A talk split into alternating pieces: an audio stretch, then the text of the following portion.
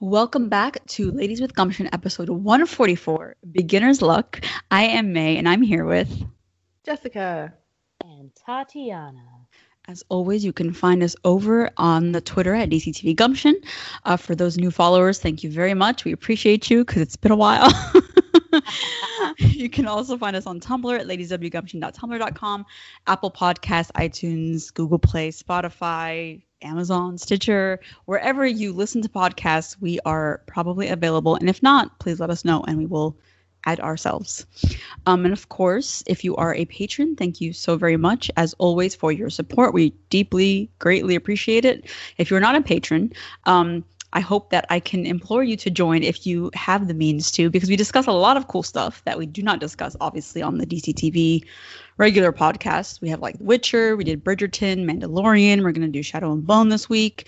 Uh, last week we did, um, or two Soldier. weeks, yeah, two weeks ago we did Falcon the Winter Soldier, um, Godzilla versus Kong. So all that, you know, if you want our juicy We're thoughts on those things, yes, we're very eclectic, and we take requests. So, um, and you can, if you do want to sign up, it's at patreon.com slash DCTV Gumption. And over in the news, we have some fun stuff like Regina King is now set to direct Bitter Root, which is a comic about a family of once great monster hunters who face evil in New York City, which sounds very fun. Um, I'm really happy for her because I think that she she did One Night in Miami, which was her feature directorial debut, and she did a great job with that. So I'm really excited for her to do this as well. Um, and then, of course, Carlos's last episode has been confirmed to be Goodbye Vibrations, which we all Which we suspected. Yes, Yes. we did, but it's still very sad. yes, it is. um. So yeah, thoughts. I mean, I'm glad it seems like he's gonna have like a happy, looking forward to the future ending with Camilla, and that we got Camilla back for that. Because it would be really annoying if he went off to be with the girl on the phone that we can't see. Um, and as for Regina King, I'm very excited for her. Not just that she has directing experience now with um, One Night in Miami, which went very well for her, but also, you know, she has some superhero experience having been in Watchmen, and now she can apply that to her take on Bitter Root. Yeah, and it's it's really cool. Like um, just looking at the the article write up for it and the comic that it's based on is like a, a black family that of monster hunters, which I mean you don't necessarily see that a lot in um, any kind of representation. So to be able to see that go from comic to screen, I think will be really really cool. Um, so I'm excited for for her and for that franchise to start. Um, And then with Carlos, like you know, I for Cisco, I I think it would be nice if it was just something more than I'm leaving to go to San Francisco, like we had in season what two, where he or no, it was season three, that alternate timeline where he was like a a tech empire or whatever. It'd be nice if he Right. if that kind of you know pushed along his decision to retire from Team Flash, but you know it could still be in the episode. We'll see, but hopefully there's there's like a promised continuation of a story there, and not him just like leaving just because. so Right. Yeah.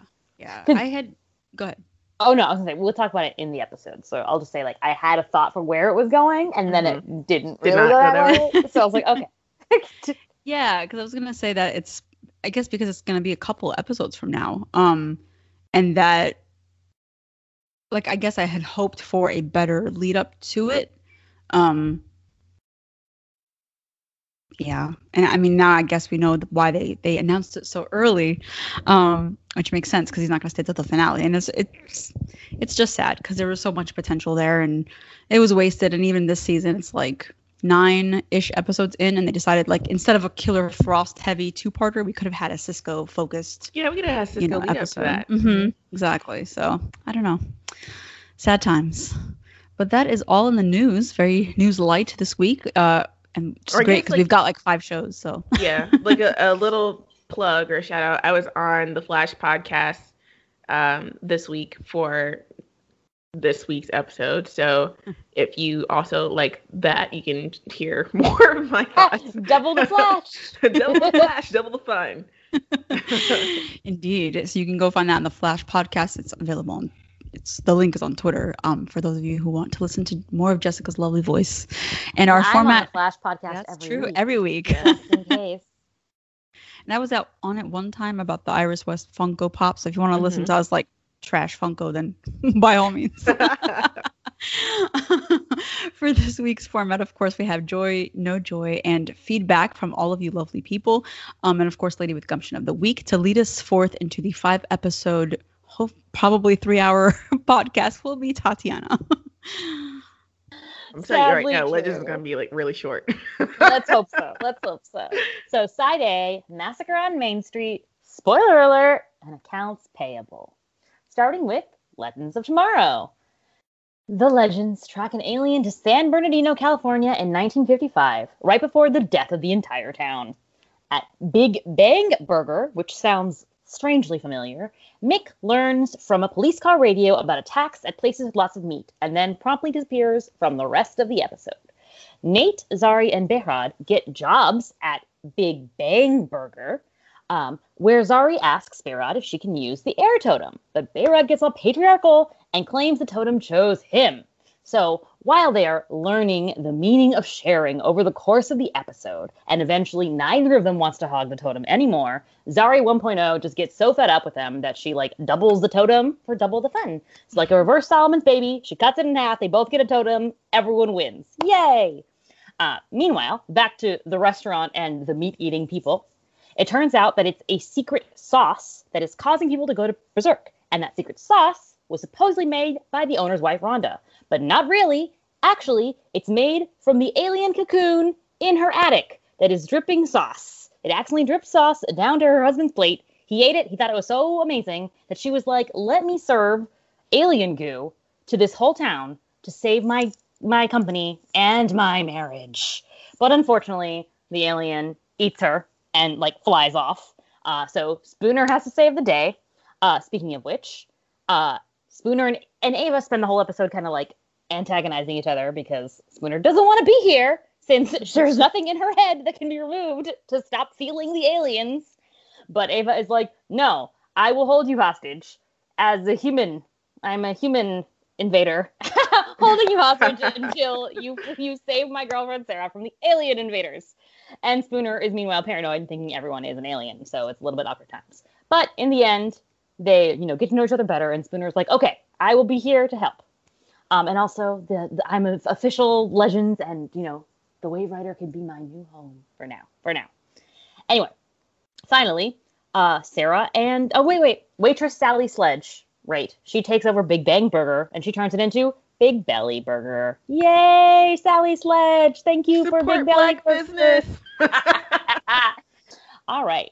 Meanwhile, Sarah and Gary land on the home planet of the Space Lord that Gary is employed by, and there's a dog there, and the dog leads him to Amelia Earhart, who's like, "I woke up here after disappearing, and this is where I went. I was kidnapped by aliens."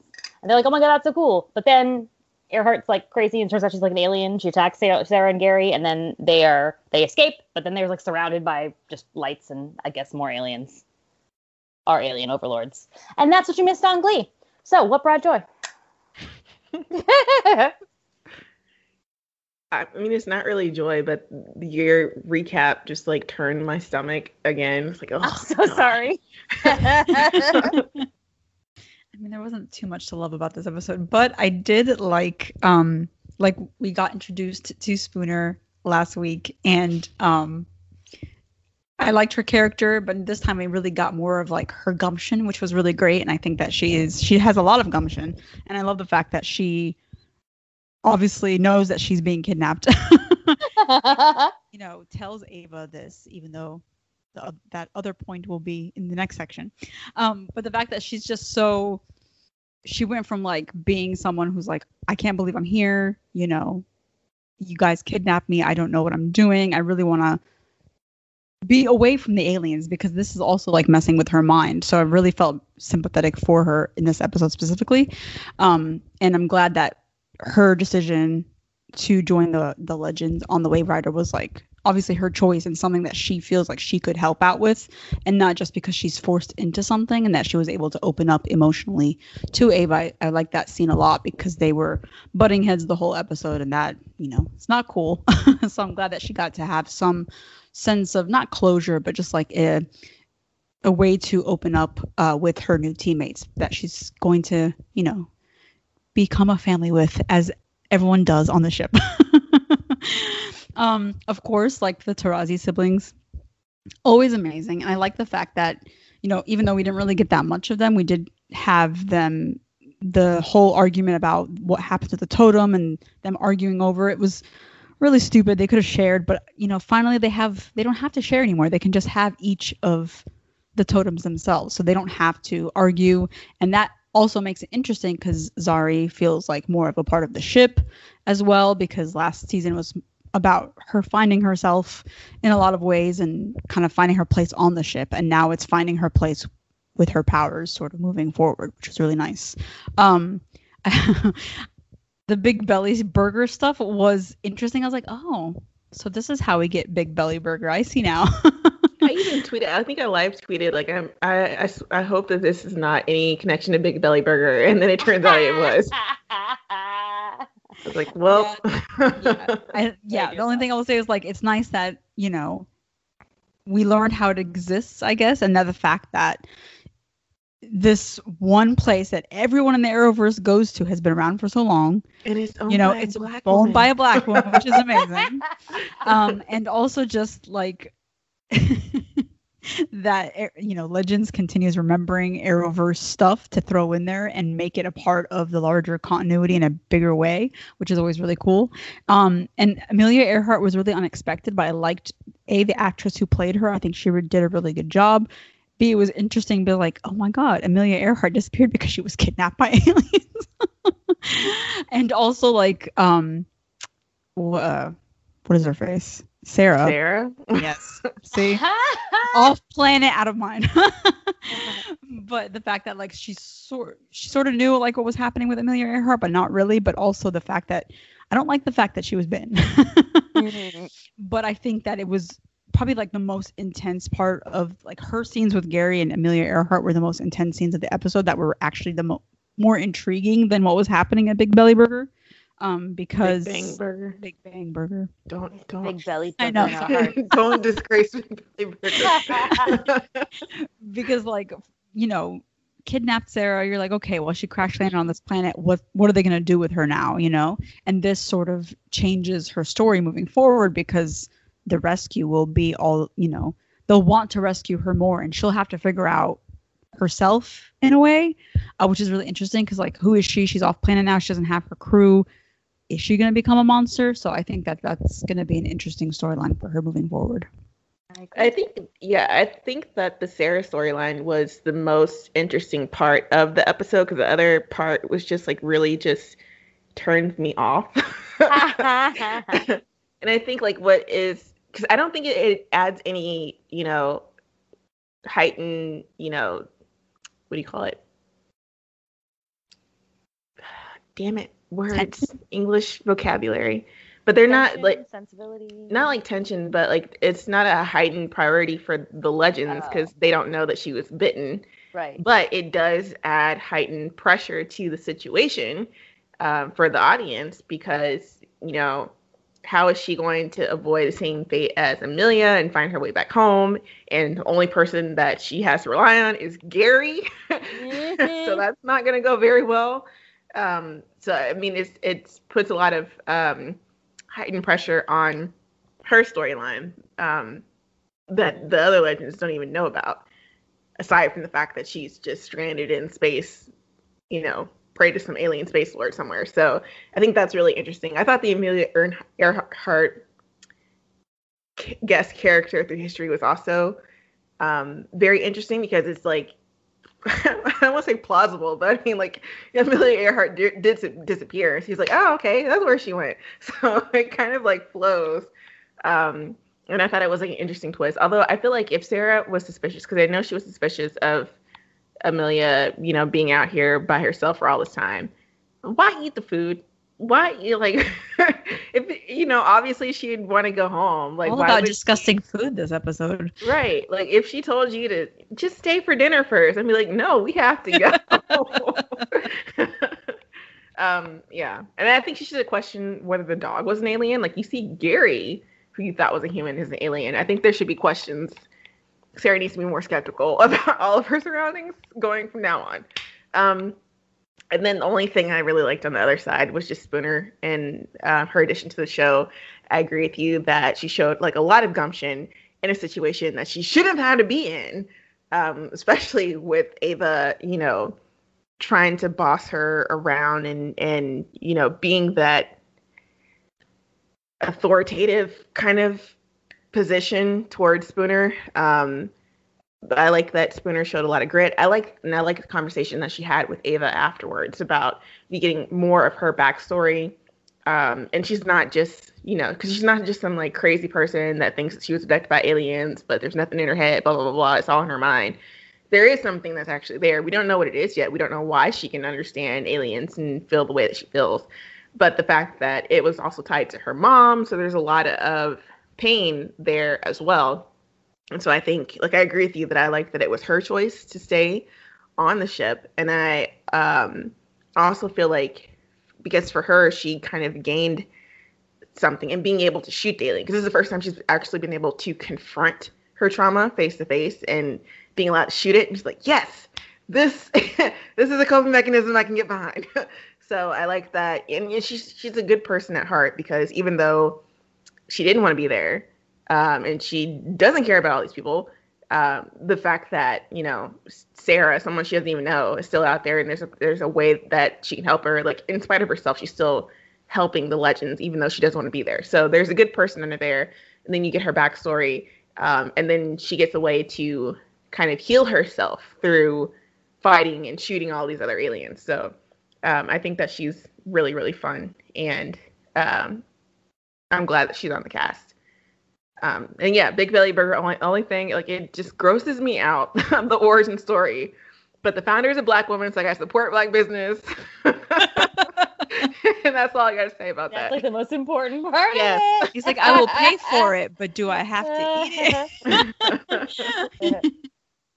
yeah, it was really gross. Ugh. Carry on.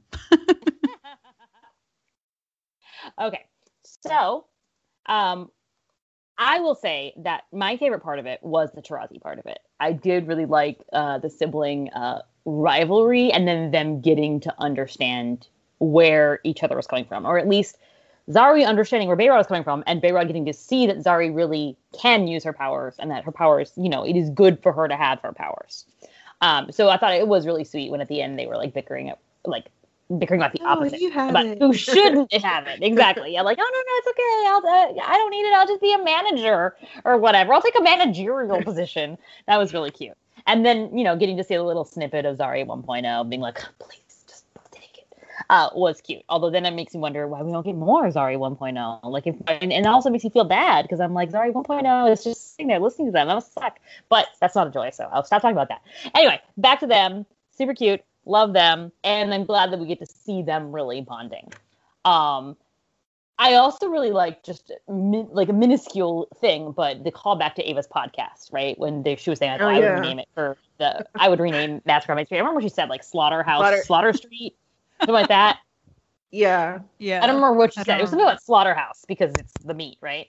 Um, and then they're like, "We'll save it for your podcast," and I was like, "Oh, that's cute." um, but anyway, I really did like the Spooner side of it, though. Like you guys already said, uh, it was really nice and realistic how they paired her genuine trauma. Right? It's understandable why she has this trauma. This really did happen to her. We know it did, and yet at the same time, because of that, she's like overly paranoid and obviously it would come off as very aggressive and or very unfriendly but it's very like understandable that she feels that way. So it felt um I, I really like getting to see that like starting point for her because obviously by the end of it i'm sure we're going to see her you know welcoming the legends as her family and like getting over her trauma with the aliens and using whatever is in there to stop them blah blah blah before she's finally free of them once and for all you know i'm very excited for that journey basically Whew. Um, what else? I I mean, I did like Sarah and Gary finding Amelia Earhart, I did think that it was it's like a fun idea, right? Oh my god, Amelia Earhart was, like you guys said, abducted by aliens, and that's why she disappeared out of the sky, right? The aliens came in the sky and they saw her. And if it's all this thing about we want the most powerful humans or whatever, then a human who was flying, right? Or the first human, whatever, you know, the 1st Mhm. one they saw, whatever. Like it makes sense. They'd be like, Yeah, obviously, that's a powerful lady. She knows what's up. So they just And it wander out. feels like at this point, all of their powerful people are women. right. Like Well, Spartacus was just a snack. Yeah.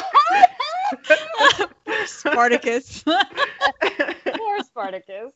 But yeah, so that is that is you know, I know you know the legends will say something about that. I'm sure I'm sure they'll do something with that. So yes, that is fun. And yes, I will echo what everyone has already said. Yay for black owned businesses. Big Belly Burger origin story. I do think it's fun how they incorporate little things like that that no one would really think about or like, you know, care about until they mention it. And then it's like a really fun fact. But what did not spark joy? well, I forgot to mention what did spark joy was the constant like almost drop name drops to uh McDonald's, and they're like those Mc Oh, yeah. brothers. I remember that. that was hilarious. but as to what didn't spark joy, I mean, this episode was just kind of Gross. well, yes, it was very gross, uh, like over the top gross, and not in a way that did anything for the episode itself. Um, it was also kind of like I was bored. I kept like looking down or at my phone. I'm usually very engaged with Legends episode. Um, such was not the case here. I think the pacing was really off between like flipping between the Sarah scenes and then the burger scenes and then the house scenes with the with the wife.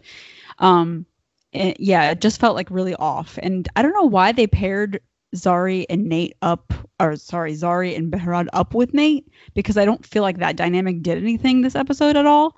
Um, like I understand why they did that for the you know TV episode last season, but this one, I was like, I don't know. I forgot Nate was sort of there Mhm. to be honest, and he didn't because the arguments were happening between the siblings. So I was And like, he didn't he's just support that at he all. didn't support that at all. He didn't have anything crucial to say, important, whatever. It was just he was just sort of there, and then after a while, you sort of forgot that he was there. Mick up and disappears, not even midway through the episode, and you know, guys getting a check for no reason.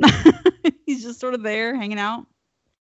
Um, so it's just weird because they don't explain it in the episodes. Like, oh, where did Mick go? No one, no one asks.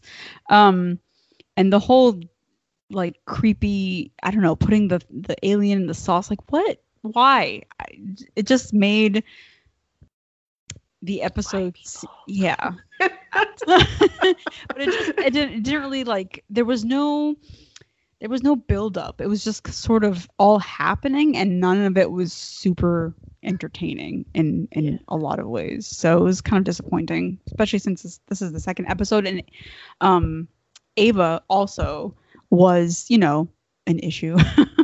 Because she does get very like oh this new person is here and i have to be a hard ass um and then mistreat them and force spooner to do things she obviously didn't want to do. Like how does this make you better than the aliens ma'am? Like get your shit together. And also like this she whenever she gets like this it becomes like her actions take a very selfish turn and i never like that about her. So i think Mhm. she she always needs to ease up in general. Like i like the fact that you know they made up at the end but i don't think that she needed to like she didn't need to treat spooner like this the whole episode. She should have let her have her free will without thinking that like she needs to help him because sarah's in trouble. It's like well spooner's not indebted to you in any way so she doesn't need to be here. Um so i wish she just like stopped thinking only about herself in this situation Yeah, that's exactly it. And it, she does this all the time. So it's like a character flaw.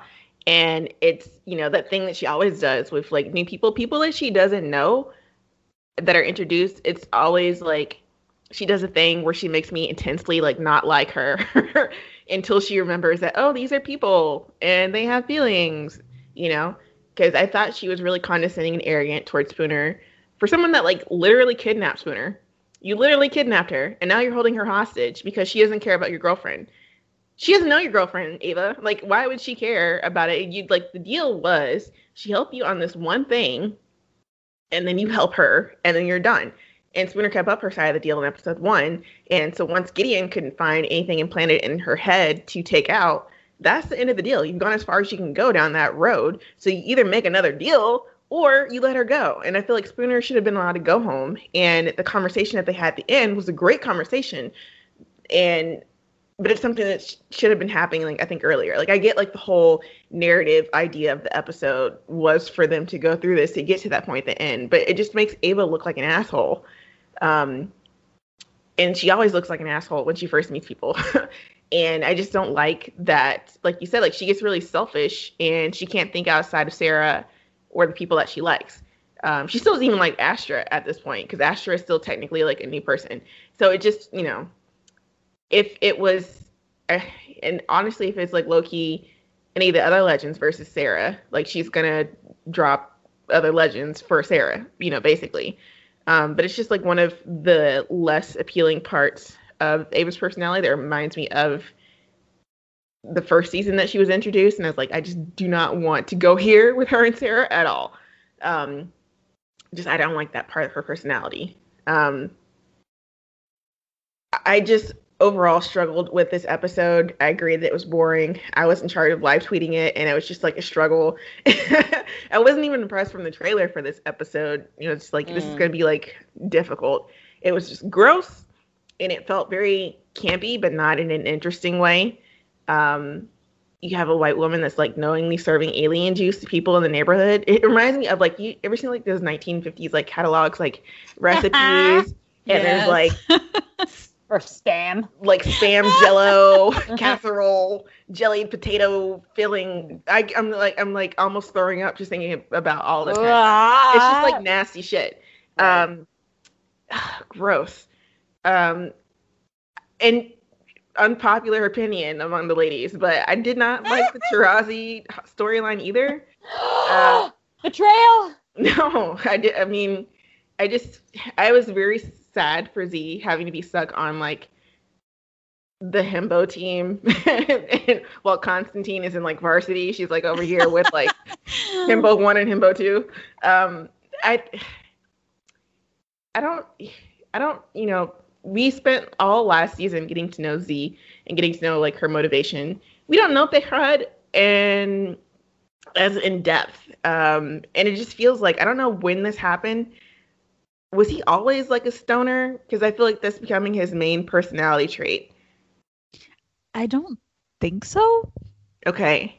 I don't recall him being less so when he was introduced. Yeah, I feel like it yeah. got like it it's, like it's becoming a like a, more like that. A, yes, it's becoming like a caricature, um, and I don't really know because I so I can't really say like this is even a good conversation of who should have the totem because like I'm not even really connected to Behrad and why he joined the ship in the first place and what his story is and what his journey is. And I feel like, you know, part of that is just because of the situation that we got introduced to him. He had been on there for longer than we knew about. So we never really got introduced in how he got on the ship. But I just feel like at this point, we've gotten so much of Z's perspective and her story and her being new and on the ship. Um, I think he needs this. He needs a storyline. I feel like he's been stunted, and so I don't really care as much about his feelings about the totem. so I didn't really care that much about the storyline. Please. Yeah. well, I guess starting with that, I will say that I agree that he has been stunted.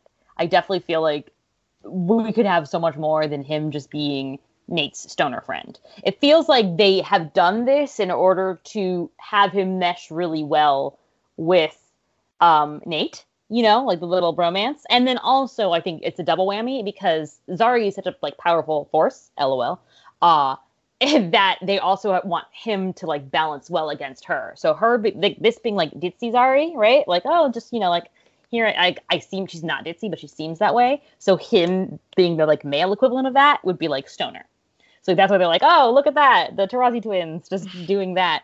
Um, but she has two years on him of you know baggage, and even though it's a different version of Zari, that's still a part of how we recognize Zari.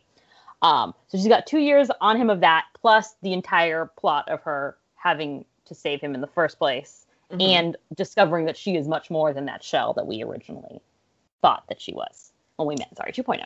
So now we just need the shell story for Behrad. I don't know. I don't know what they're gonna do with it. I don't know, I don't know how they would do that. Or yeah, he needs he needs a storyline. Yeah, of his own. Yes, I agree with that. Also, yes, the whole episode was nasty. I I mean, not just the secret sauce and the alien was just gross. Um, and the whole like when they took off the mask and we got to, and we saw the yeah. mascot mascot, it was so gross, gross. But it was also like a really like paint by numbers who done it type mystery, right? Like, oh, we get we we hear one clue here and we go to that place and we get a clue from there and we go to the next thing, et cetera, et cetera. So I wasn't really invested in like where the alien was or who the alien was because not like we had gotten to know any of the characters there. So I don't care if the chick whose glasses Spooner stole was the alien, or if the wife of the owner was the alien, or if she has an alien cocoon in her attic. I mean, it doesn't matter to me. Um, um, and I also just felt like it was like a little bit like, like obviously I know we're trying to track an alien down to track Sarah down, but I feel like I lost sight of that. Even though Ava was reminding me constantly, I did not feel like that was what was going on. You know, it just it just felt very much like okay, this is the plot of the week, right? This is the alien of the week. We're gonna just do this, and I see now we're gonna hop to the different times and places that they have somehow been dispersed in order to track down these aliens so we can ask them, have you seen this girl? I guess. um, which doesn't seem like particularly exciting. I does it does make me much more interested in, as always, the character dynamics, and then B, as a whatever you know, and secondly, in what Sarah and Gary will be doing on the ship. Um, but speaking of Sarah and Gary on the ship, I was so sad that Amelia Earhart was like infected or whatever the hell she was. So I was like, oh, it's I wanted more. in food. I told her yeah, not I, to eat it. I was, I was, yeah, I was thinking that connection too because I was like, hmm, the sauce and food, and like that's gonna be, you know, like it felt like it's like a zombie virus, like alien mm-hmm. zombie situation that we're doing. Um, but anyway, so that was sad. Um, I wanted more Amelia Earhart being Amelia Earharty, but oh well. So so yeah, that is that is that on that. It wasn't a particularly exciting episode. Um, but I'm sure that there will be other locations and times that will be more exciting. So, feedback? Yes, we do have feedback. We have feedback from Shang and Swara. Let me find them. Uh, let's see. Shang says, Let's start with Legends. Why do I care more about Sarah's isolated plot than Kara's? And that's on better writing. I love Spooner. She's my child now, killing aliens to fight against your trauma. Okay, big valid. I fully support this. I can't believe they made this the canon backstory of Big Belly Burger. Does that mean everyone on Earth Prime will have this memory of a bug dying as the origin story of the burger chain? Nate's shorts were not short enough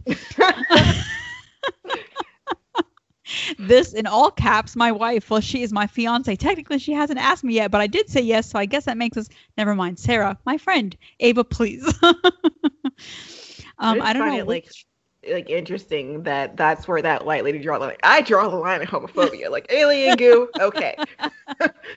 I know. Two women loving each other, not okay. oh, that's right. I totally forgot about that And she was like, nothing about the sentence makes sense. like, okay. You're like, well, structurally. um, and then number six, I don't know which part of that sentence oh no, makes the least sense, as Shang says too. Isn't this just all of us watching Legends? But also, I love the show so much. It's just shooting serotonin straight into my depressed brain. Oh, yes, it is good at that. then Swara says, I love that Legends is really putting a spotlight on the Tarazi siblings this season. I love them so, so much. Behrad was totally high during his burger speeches, and it was fantastic. Shayan does such an amazing job in the role. His bickering with Zari was so relatable, and their mutual insecurities were very clear. I'm Burger Boy's sister had me cry. that, was, that was so funny. I love that so much. Love- me of Good Burger, like that whole. Prod, like how to make a good patty. I love my Persian siblings so so much. I love that a plot about alien mind control burgers of all things showcase this. The conflict between Spooner and Ava is really good and felt earned, and I loved Ava apologizing and their resolution at the end, and getting to know more about Esperanza. She's a superb addition to the show. Also, LMAO, I love that I love that the alien was basically Mothra. the part they caught that caught my least interest was Sarah and Gary. Interesting. Meeting Really? alien trans Amelia Earhart.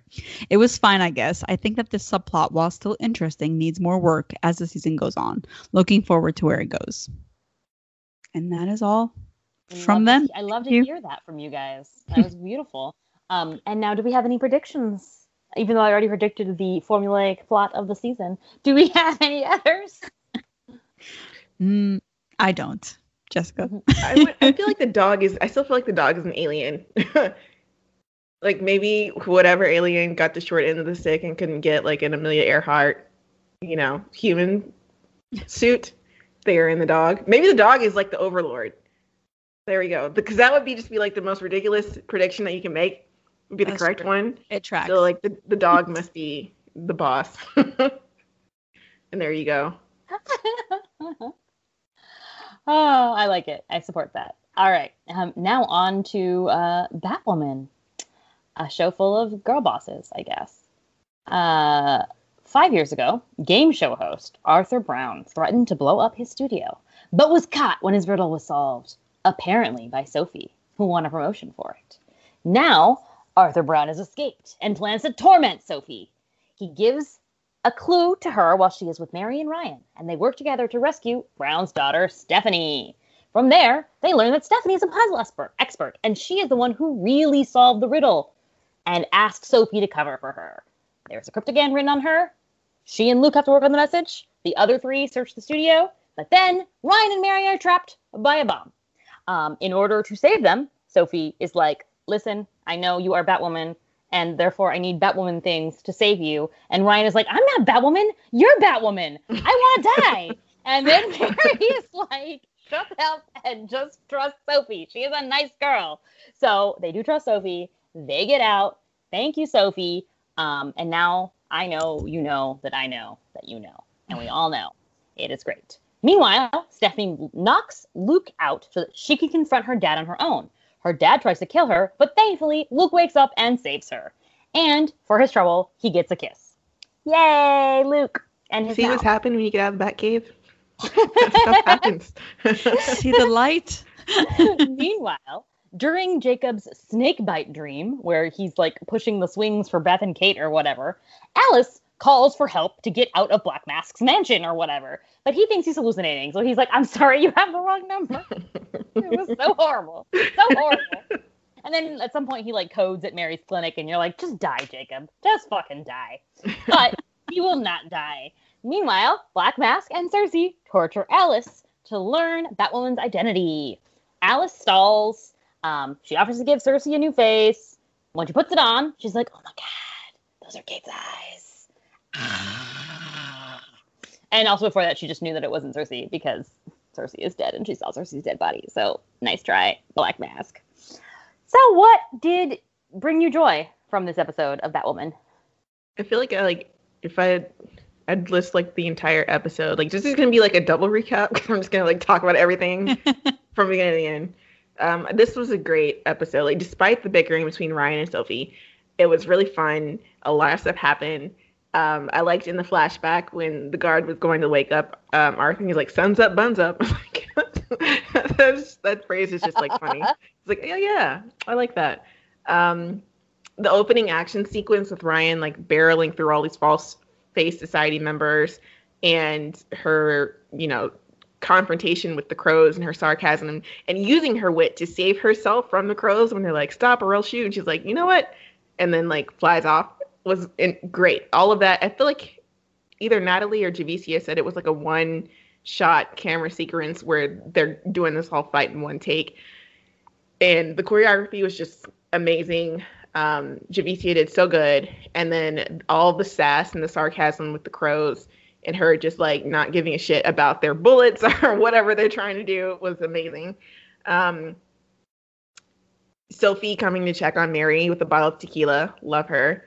Um, and the whole idea that you know in the beginning we think that you know Sophie solved this unsolvable crime on her first day at work. Like how how much much of a boss bitch can you be? Like she is like the the top crow on her first day. Amazing. Um, the game Never Have I Ever. We learned so much during that game. There's like a lot of like different dynamics going on.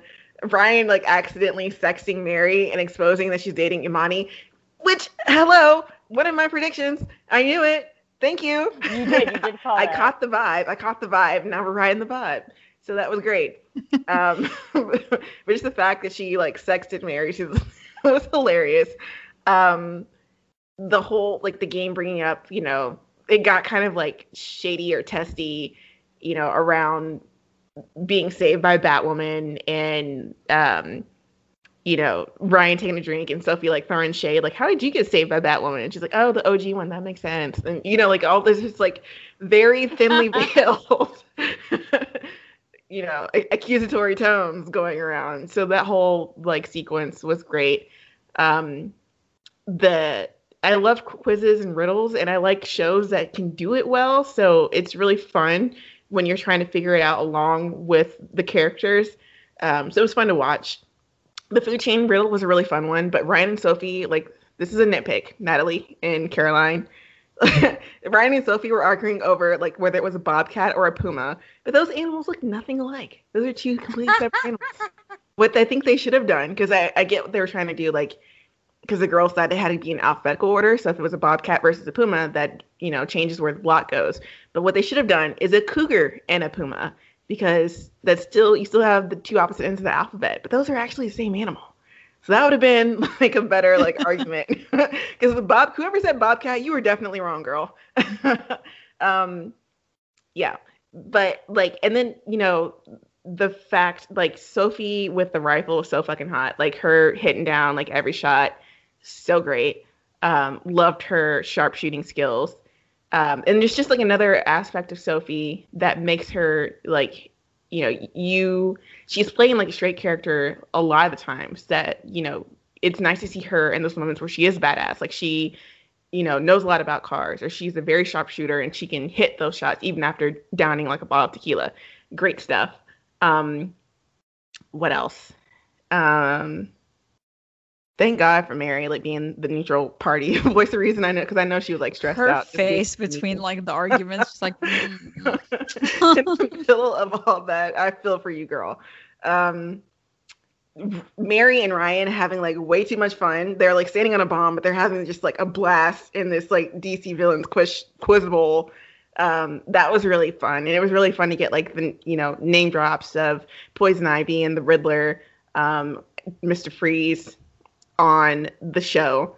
Um, so those are really cool like shout outs um, Mary telling Ryan about herself when Ryan was just being hard headed and keep refusing to let Sophie help him, even though the alternative is everybody dying.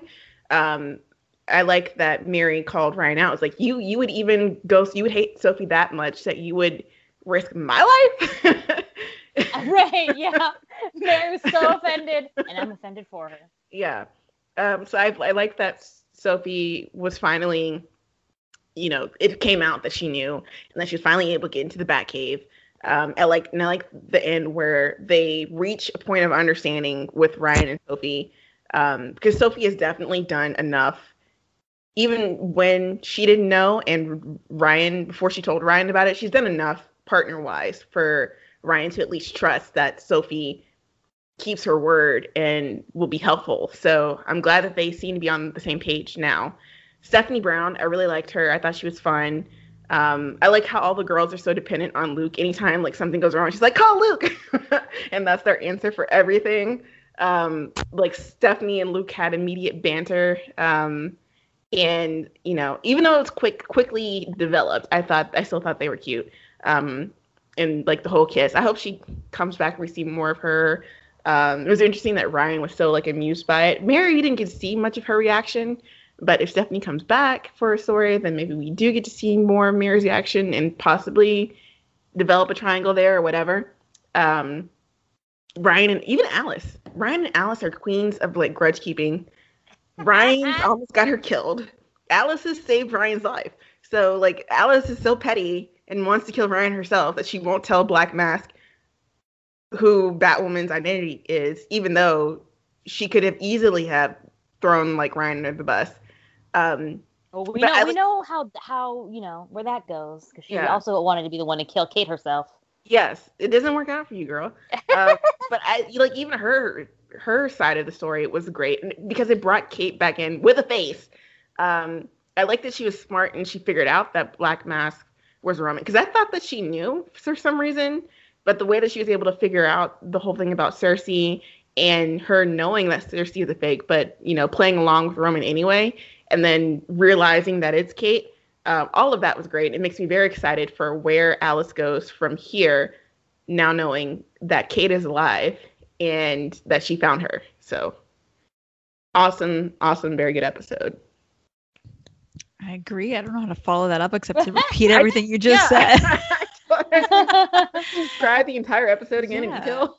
Yeah, it was it was amazing. I love that they did focus on all like the girl bonding stuff because you know this show does have a lot of women in it, but it's nice to actually see them have a night to themselves where it's not just about all the action happening in Gotham City and Batwoman things and Crow things and um I did have to laugh when you know Ryan's like, "Oh my god, I can't believe you invited Crowfy."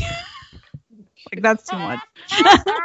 Childish. it was. It was. But like honestly, Sophie has just been god tier level this last these last three episodes for me because it's just been so refreshing to have her front and center like this. And this is episode especially like we got a flashback to five years ago, Sophie, which is very nice. Um, we got to see like her history with her own cases and you know the length that she would go to protect people like Stephanie and anybody really, just like she's doing with Ryan. Um, so I really love that we're seeing this side of her and and proving like how loyal she is and trustworthy she is and you know I love the conversation with her and Ryan specifically at the end about how like she didn't want Ryan to just tell her she's Batwoman. She wanted to feel like mm-hmm. she earned her mm-hmm. trust to do that, um, even though the situation you know forced uh, Ryan to tell her. But or forced, you know, Sophie's hand to say like, I know that you who you are. Um, but all of that leading up to that moment was exceptional. I really did feel like it was all earned. Like, you know, by the end of the episode, you do feel like that smile that Ryan was giving Sophie. She's like, Yeah, I think we can be friends now. You know, that was really nice and amazing. And oh, so whoever wrote this episode, bravo. Caroline and Natalie. Oh, there you go. Oh, there you go. Never thought I'd say this. Congratulations. But yeah, it was a very, very strong episode. You know, the Clue Master was great. I love that we even got like name drops of villains like the Riddler and it was like the Penguin.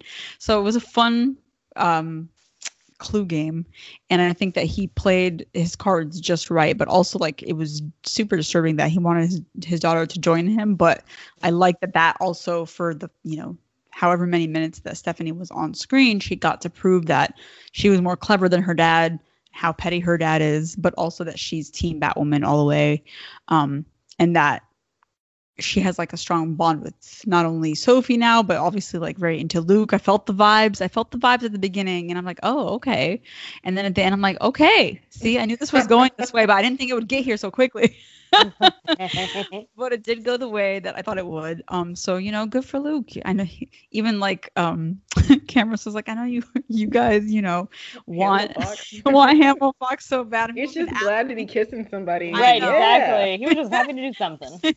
yeah, and it was even great. That, like they let them out the house. It's like, yes. yeah, he got to the Batcave. He got to go do something, which was amazing, and it's what he deserves. So hopefully, we'll get to see more of that. And it was just a stupendous episode all around. I think all of the plots interconnect interconnected really well. We had Alice not having a boring plot for once, where it was actually exciting to watch her work. Like I think that outside of scheming and things like that, she's really good at like running her mouth and mm-hmm. keeping people distracted, you know? Right, right. so that was really smart on her part. And I do like what you said about her, you know, she is being petty. I was like, you know, she could have outed Batwoman right then and there, but you know, we know why she didn't want to. So it'll be interesting to see like how that relationship moves forward. But I did like the fact that it didn't take her long to figure out that that was Kate. Um, so that'll be interesting. Like I have a prediction about this, but it'll be interesting to see what happens. Um, so I, I um, do. it almost feels like season like the pilot episode again, where like we learn immediately that Alice is Beth. Mm. It, like Alice learns immediately that Circe is Kate.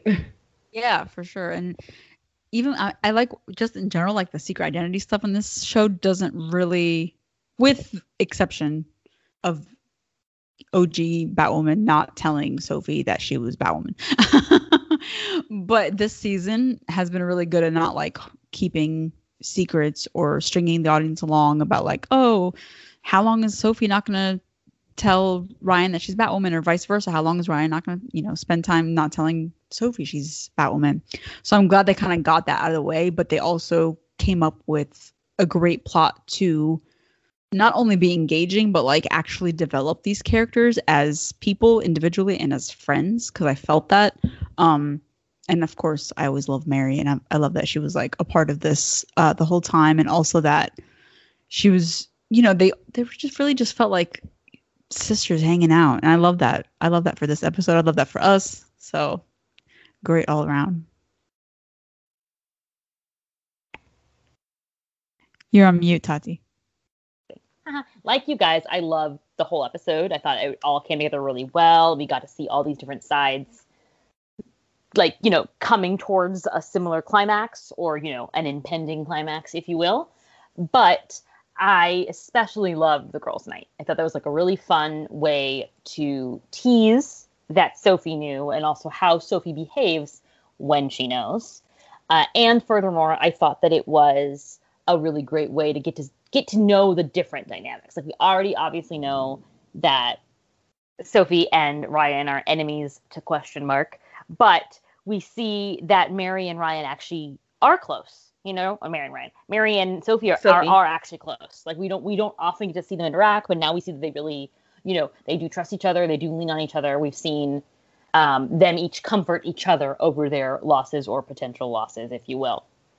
So, um, so yeah, now we get to see them all as like a potential unit for the future, and Mary being kind of like that missing link that Ryan and Sophie needed to be able to trust each other and to be able to see eye to eye. So it was really nice that uh, Mary was the one that had to like talk to Ryan and make her understand that what she was doing was hurting not just herself, but also Mary. um, so yeah. Plus, I'm really excited for this to open the door for Sophie and Ryan interactions and team ups in the future. Now that they are much more on the same page, Ryan knows that Sophie is trustworthy, and Sophie has proven herself not just to the audience, but to Team Bat, that she is very willing to stand up to the crows, you know, when it's really necessary, and that she is going to work to, you know, make changes, hopefully, from the inside out.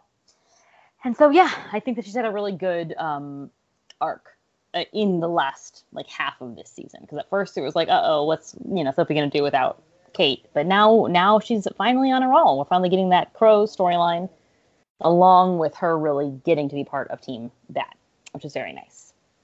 Aside from that, um, I yeah, Stephanie's cool. I I liked that the twist that she had solved her dad's riddle and that she had had Sophie take the credit, like because even though you might be like, oh no, like that makes Sophie look bad, but it actually made her look good because she was doing it to protect Stephanie, um, because she's a selfless, beautiful tropical fish.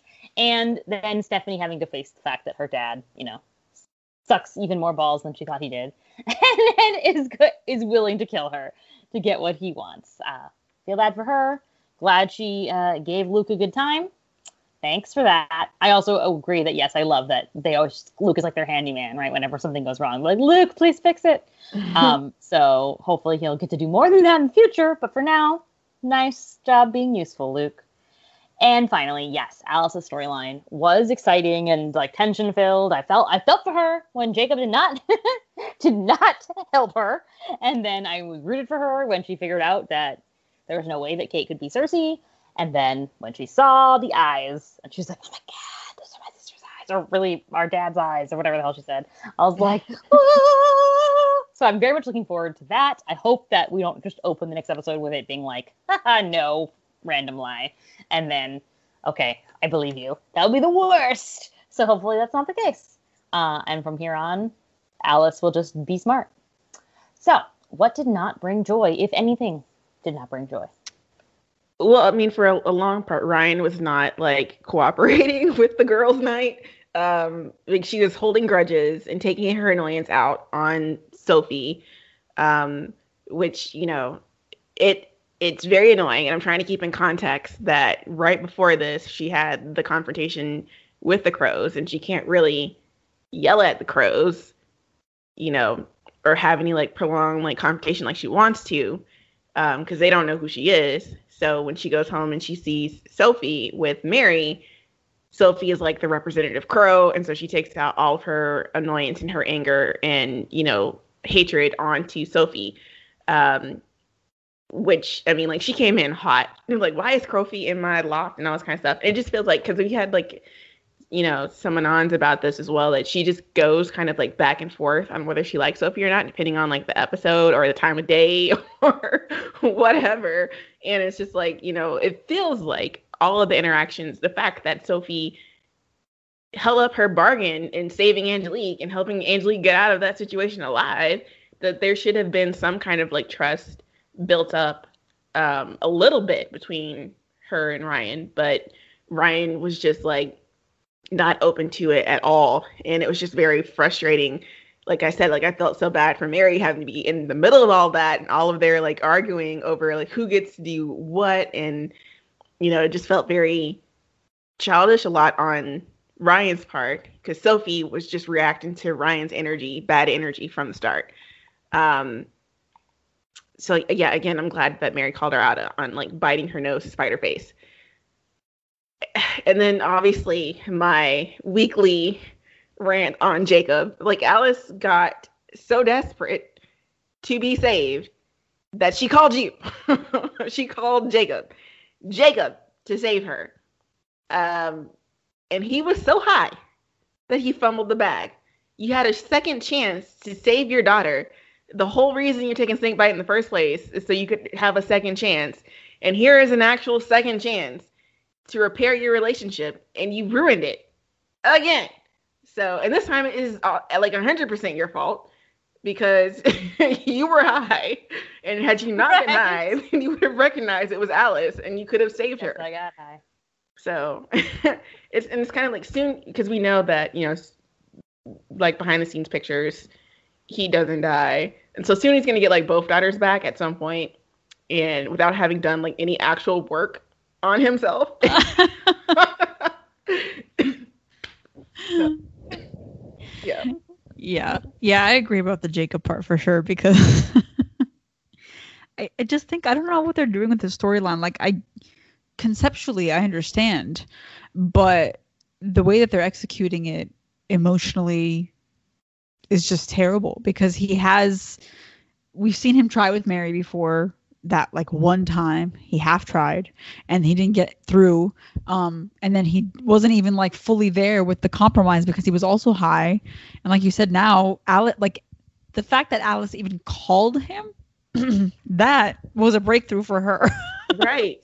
And he had that opportunity to actually do something about it because he feels like he regrets so many things in his life and it's like well somebody's handing you the opportunity on a golden platter and you are not responding. So I don't know what they're trying to do with him, but it's not it's really not working and it just like he went from that moment to something like he's overdosing and they're gonna have to try to save his life and everyone's gonna be stressed about it, but the characters will be stressed about it.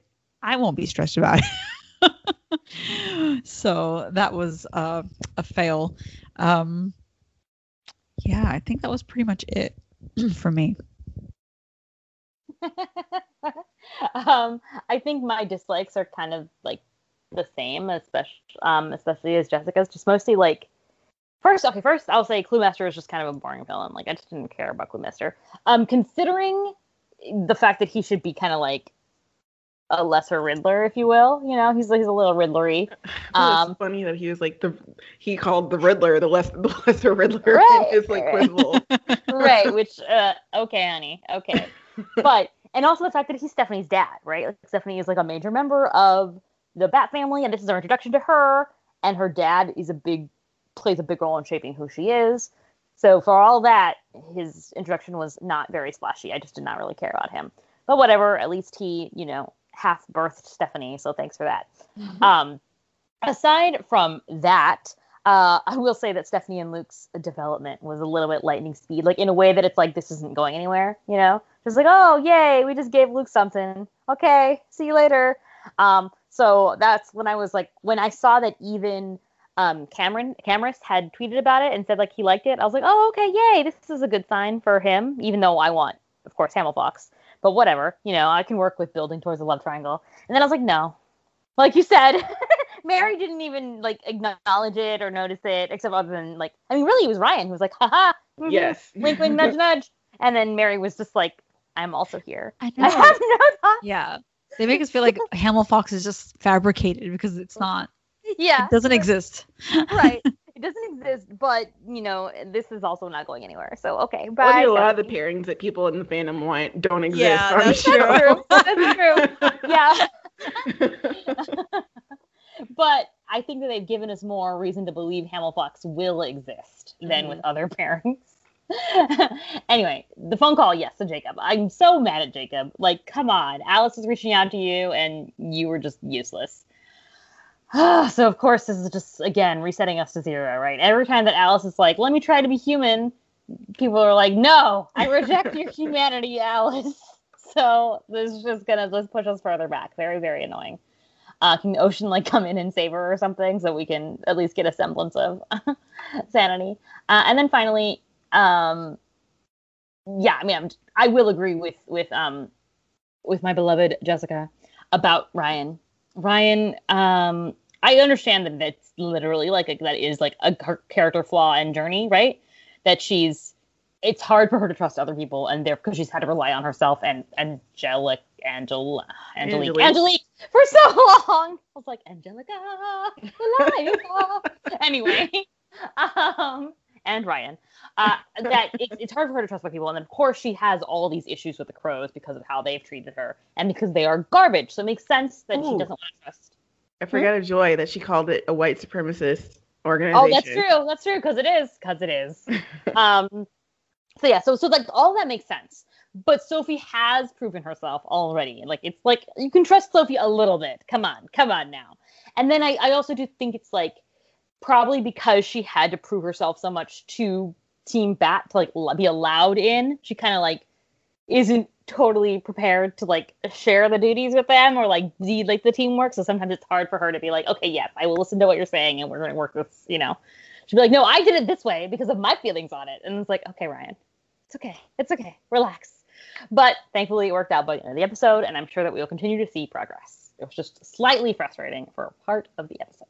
But overall, wonderful, fantastic episode. Do we have feedback? Yes, we have a lot of feedback. Yes, we do. We have several. We have who do we have? Shayan, Suarez, Sonia, and Miriam. Let's find you all. Let's start with Miriam. So she says, um, Batwoman feedback. I really like this episode, but I have a few thoughts that did not bring joy. I wish they would stop having Ryan harp on Sophie, Sophie about the crows because it doesn't look like they're going to do anything about bothering bettering the crows anytime soon. Does Ryan know that even though the show hardly shows it, Mary and Sophie have known each other for years? Also, Mary's lifestyle is supported by two shady organizations, Hamilton Dynamics and the Crows. Oh, this is true. the Crows are basically paying Mary, for the ultimate loft. daughter of privilege. they're basically paying for the loft they're living in and they're living in and Batwoman's gadgets because isn't Kate's money mostly Crow Jacob money? This is true. I mean, how else do they afford the thousand dollars worth of batarangs? um, I mean, it, I feel like some of those is like Bruce's supply, probably, yeah, right? Sure. But yeah. you can't recycle batarangs, so right, yeah, they've got to have some new ones. Who is who's making the batarangs? I know that's a good that's question. I want to know. who's the supplier? Um, it was weird that at her big age, she thinks she can control who Mary can be friends with or bring into the loft. I think the writers just like Crofy and uh, appearing woke every time they diss the crows. But I think what mm. Ryan is really pissed about is Sophie stereotyping her and unfairly bringing her in for questioning, which I'm glad is what uh, I'm glad Sophie apologized for. Predictions. I feel like Kate having a criminal's face basically means that she's not long for this universe. Interesting. Hmm. And we have sh- where where did Shayan go? Shayan. Okay. Um, I love Sophie, lesbian queen. Her shooting with the gun after tequila shots. How? I won't even be able to see straight. Is Stephanie coming back? Feels like that's the love interest thing for Luke. Yes. Um, so you ladies think the writers may do a love triangle with Mary? Doesn't seem like that's the case right now. Not at the moment. Like they, Yeah. they had other stuff going on, so Mary didn't really have a lot of time to like have a storyline out of that. But if she Yeah. comes back, if Stephanie comes back, then we'll see. For sure. But Shayan feels like he'd rather have Mary and Luke stay friends. Um, and once again, Mary being the best Shayan, woman ever. traitor. the whole quiz bowl sequence was just chef's kiss. I loved it so much. Quizmaster was so damn campy, but there was also a sense of seriousness because they could be blown up. Like I loved it. Oh my god, was Ryan the way Ryan and Mary were answering questions about Gotham villains sent me. I love them, Your Honor. Um, and now the secret is out, and we are moving from enemies to reluctant allies. I will get my friends to lovers part soon. I really think Sophie and Ryan have potential. You see this, but Maybe not this season. Mary and Luke. Maybe not this season, but next. Of course, I would want an angsty kiss this season, though. Also, what's with all the straighties getting full on kisses? Where are my sapphic kisses? This is true. Wallis and Rachel look so alike. Um, I did not think that they would have revealed Kate this way, but I think it was a good reveal. I think hopefully we might get, uh, hopefully, hopefully we get an Imani Ryan kiss next week, this week. So we will see. Uh, moving on to Sonia's feedback. Um, she says, I love this episode so much because we got to see Sophie and the Bat team working together, which was great. I also loved Cluemaster as a villain, as he reminded me a lot of Trickster on The Flash. Love the Mary and Sophie friendship scene in the game of Never Have I Ever that Mary, Sophie, and Ryan played, and Mary outing that Sophie has kissed Batwoman, and Sophie laying on really thick that she knows Ryan is Batwoman. I loved how Ryan was the one to find the second clue, as it shows that she's very smart, as was later uh, in the episode, her getting the question right and not going with Sophie's answer. Honestly, I was really mad when Ryan berated Sophie for accepting the field agent position since she technically didn't solve the clue herself. There's a reason why they have agents manning tip lines, and any other agent could have simply brushed the girl off and not taken her seriously. But Sophie didn't, didn't, which shows her resourcefulness and also her integrity since she didn't out the girl either. I don't know, Ryan just rubbed me the wrong way in this scene. Uh, loved Stephanie so much, except for ha- my Hamilfox heart is sobbing about the incredible chemistry between Luke and Stephanie. The scene where she's giving him clues to guess her name was so cute. Uh, thank God Sophie fi- finally told Ryan she knows she's Batwoman and that she got the weapon Ryan needed to get her and Mary out sa- safely. Uh, fucking Jacob being on Snakebite and not realizing that Alice Beth that called was the real one and that he couldn't Mm. save her. Ugh.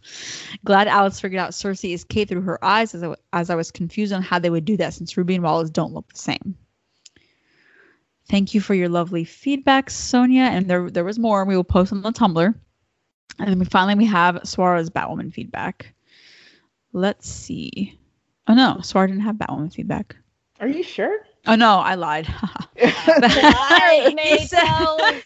he says Batwoman was this week was good. Loved Ryan, Sophie, and Mary working together as civilians and especially doing bat trivia. Seeing the depth of the bond between Mary and Sophie was really great. Also, Ryan knows Sophie knows. and it happened so organically without needless mind games or drama. This was so great and refreshing. Love So Ryan so much. So Ryan. Mhm. All these all these So Ryan lovers. I love you all. Thank you for supporting my ship. Uh, this was so great and refreshing. Lo- um, I do expect it will later. Oh, sorry. Let the ship sail, please, writers. I do expect it will later, and I can be patient. Despite the divergences from the comics, I really like this version of Stephanie Brown. I liked her conflict with her dad and found it true to the comics, at least on how much I know. Alice finally realizing it's Kate was great, and I'm glad we can finally move on with this plot line. Same. Thank you all for your feedback. Again, it will be posted to the Tumblr. And that is all. That was beautiful. Uh, speaking of feedback, do we have any predictions? I want to hear May's first. Yes. Is Maeve Oh, it. I'm drawing like I just blanked on my own. Unless you're stealing mine. Oh no no! I did have one. I I don't remember what I mentioned. I, I thought I had it written down, but I, I lied to myself. It'll Wasn't come it back about, to me. It was about like Allison and, and Kate, right? Oh, I have one. Oh yes, But did you did you figure yours out? yes, yes, Okay, yes. Uh, Alice and Kate. I think that Alice will hold on to the information that she's Kate and try to help her so that she can be the one so that she can be the one to like kill her in the end because she doesn't want anybody knowing that that's Kill Kate. Like this is the end? Kill Kate. Like this is her vendetta. Okay. Like her knowing that Circe's Kate, she'll, she'll be able to get away with it without anybody even knowing that she did. Because now she'll have like that revenge because that's what she was so upset about that Kate wasn't around. Yeah, but she won't be able to do it because she. See, I don't think she wants that anymore, Yeah, though. exactly. Eh, But she might think she wants it. Yeah, she she- exactly. She feels pretend she wants it, but she doesn't want it. Yeah, like I never think that she'll actually. But. I feel like she's she's because like that's never gonna happen. On I feel like show. she's zeroed in on on Ryan now. Like she's so mad at Ryan. Like my prediction, because there's a couple different ways that we can go with this, and all of them are exciting. Like she can either want a friend or want an ally and take this information back to like Sophie or whatever to get Kate to remember herself, or since I don't think she wants Kate to be back to the way Kate was, like she if Kate's gonna be Kate, then Kate should be Alice's only Kate.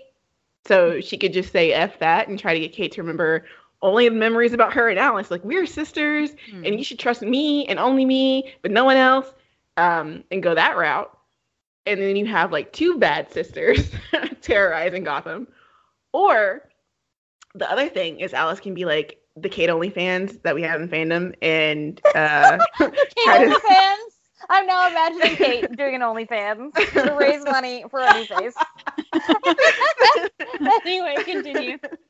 she could be like one of those people that think only Kate should be Batwoman, and she could try to turn Kate against Ryan's. Like you were supposed to be, but you're Batwoman, and this girl's coming in, she's stealing all your stuff, and you need to go in there, and you need to kill her so you can be like she can do that because then she gets to kill Ryan without actually having to kill Ryan herself. Hmm. And then once Kate kills Ryan and like takes up the mantle, like there's still there's still that bond between them. So she could keep Alice and kill Ryan at the same time. The end. I support this, or as for what her plans are, not supporting that they have, obviously. but that they are successful. No. yeah, I do not support the success of her the plans, only that those might be the plans. I was gonna say, um, going along with, I was thinking about this before, what one of our uh, feedbacks said that because she has a criminal space, she's not long for this universe. Not that I think she's gonna die because she's a criminal space, but I do think that she might have to go on the run because of it. So like, even if there was gonna be like some kind of showdown where it's like, who is the real Batwoman or who deserves to be Batwoman or whatever the hell, Kate would take herself out of the running because she literally has Circe Sionis' face, right? So she would have to. People will just think she's thirsty. So then she's like, "Oh, I have to go on the run," and then at that point, you know, we'll just we can all have a goodbye to Kate, but in a you know real, normal, alive way, and Yeah. Jacob can stop being depressed. yeah, I like that. And then that goes back to her whole she'll go on the run at the end of the season anyway, but now she'll just have somebody else's face. Exactly, exactly. Which I think would make more sense than like, well, it's time for me to sip some mai tais on the beach. Like, I- like I was Right. originally believing she would do. All right. So if we're done with that, it's time for Black Lightning. Uh, this is going to be a terrible recap. I am so sorry because I don't remember what happened in this episode. Um, having figured out that Tobias paid Looker to brainwash people against the Pierces, Khalil offers to track her down so she can confess. It takes him and Painkiller together to take her down without being brainwashed themselves. Meanwhile, Jefferson convinces Shakur to slip a truth serum in an FBI agent's drink to prove he's under Looker's influence. And he has to reveal that he is Black Lightning to do so. And Shakur's like, I thought we were friends. I can't believe this. You like, lied to me." This- I'm telling you. Exactly. And um, I guess Lynn gets out. I don't remember what happened. Basically, Jefferson and Kevin were like bail. arguing about how yeah, she's out on bail. But like they have like different reasons or like ways they wanted to help her. I guess yeah. Jefferson he wins. wanted Keith wanted her to take a plea, like consider taking a plea deal, Right. and Jefferson's like, "We don't pay you for that," and Keith's like, "You don't pay me at all." That's not how exactly but but you know, while she's out on bail, Jefferson is like, "Oh my God, let's get remarried," and Lynn was like, "Let's talk about that later." it was so awkward. I was like, what is happening? He was like peeing on a tree and staking his claim. I don't know. I guess Oh, this yeah. is what's going on. Anyway, uh, Lopez goes to see Mayor Tobias. She hates metas. She what he wants to help her with meta human serum, and she's like, metas are so ugly. And then he's like, oh my god, but this is like if you have guns because they have guns, or you have bombs because they have bombs. You have meta powers because they have meta powers. And I'm just like, hmm, okay, maybe you have a point. So that's fun. Um, JJ's got her powers back, but they're acting funky. Um, Tobias has figured out that she's Jen, so now she's in like double trouble. She also ghosts Uriah because she thinks that Uriah betrayed her with Instagram DMs. But then it turns out it wasn't him, it was Lopez. Thank you, TC. So she goes on a cute little date with Uriah, and then he gets murdered by Red. Thanks a lot, Red. She can't help him because, again, wonky powers. Um, so sad times for Jen or JJ. Uh, anyway, Gambi explains to Lauren how Tobias used her research, and that in their search for the emitter, they end up finding a large deposit of promethium running under Freeland. I don't know what promethium is or what it does, but that's what she used to power her like her emitter thingy. Oh, so like more emitter power. Battery I don't juice, know. yeah. It's gonna mean something. Mm. So what what brought joy?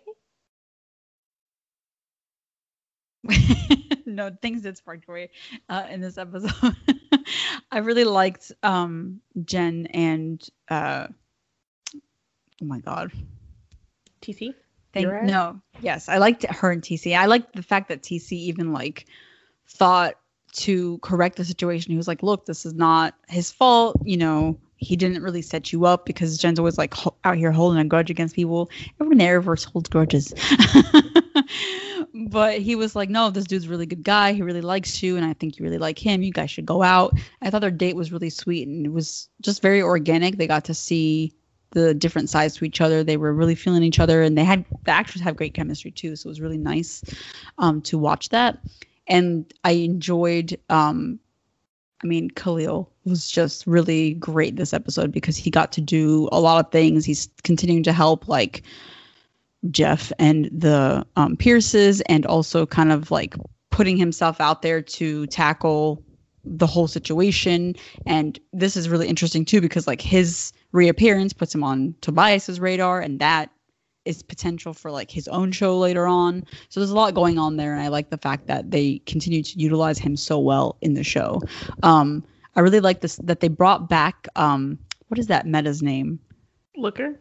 Yes, Not- Looker. Okay.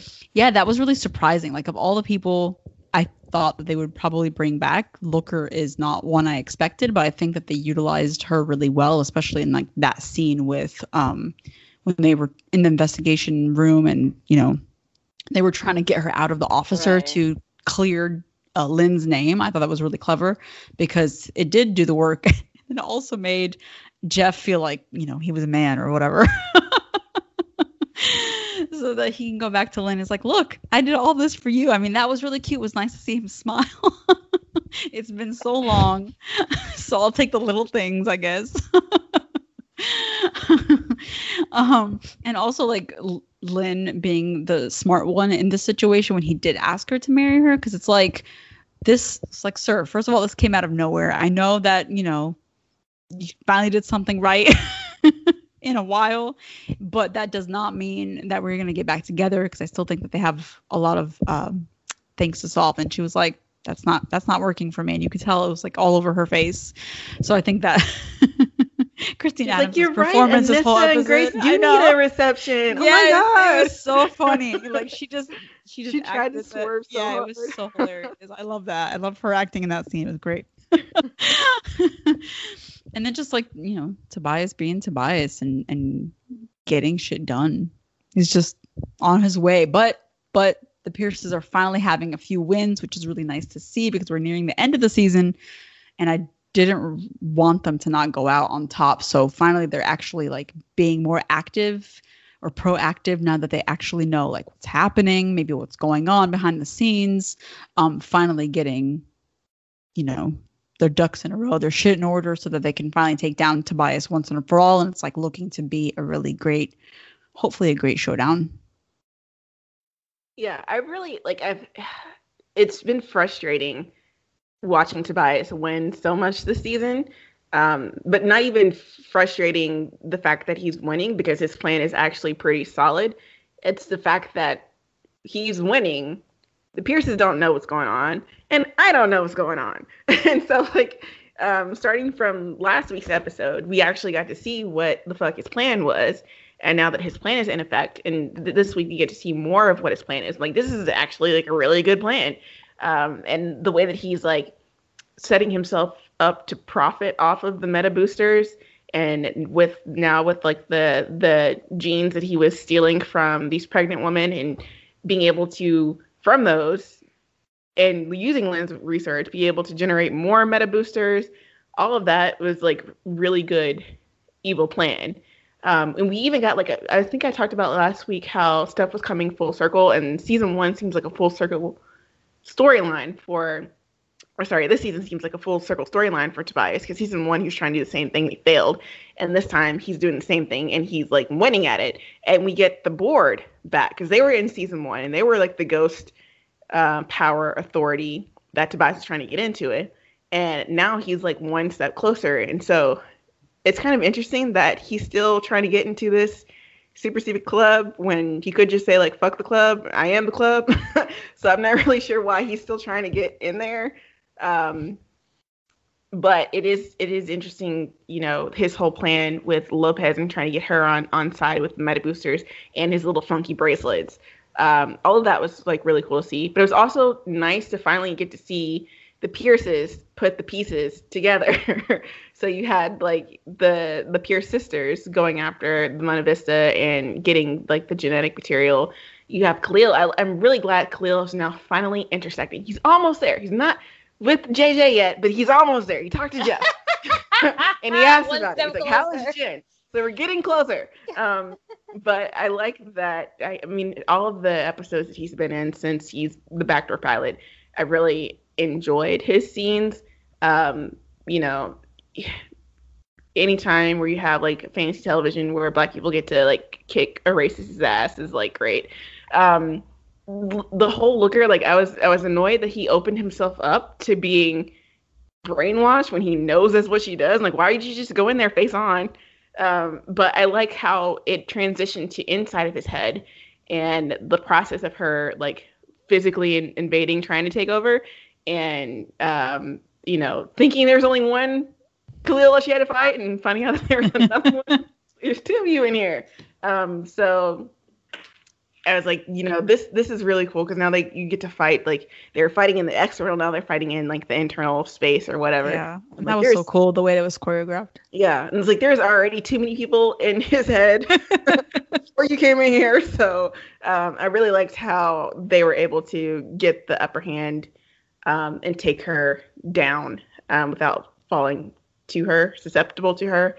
Um, TC is just such a supportive friend. I feel, I feel like he should help himself sometimes and stop helping Uriah. But I mean, in spite of the fact that I didn't want Uriah and JJ to be together, they have a lot of chemistry. The actors have like a lot of chemistry. The the date was super cute. Um, it kept pulling at me to like it, and I was like, I don't want to like it, but it kept pulling at me to like it. Um, so that just goes that's that, and that's on chemistry, folks. Yeah. So that that was really cute. Um, Lynn, even I feel like the little dynamics, like uh, Gambi and Lauren, was another one. I like that she was still mad. I like with Gambi and Lauren. I like that there was so much chemistry between them. Um, so those are all good. And then Lynn just like curbing Jeff. I like the fact that they figured out the whole Agent Mason thing um, to clear Lynn's name. But I also like that she curbed Jeff because like it was just such a pissing contest between him and Keith, and it just felt like Jefferson thought he won, so the prize should be that he gets to put a ring of imprisonment around Lynn, so she can't go anywhere anymore. And she, no, that's okay. So I like that.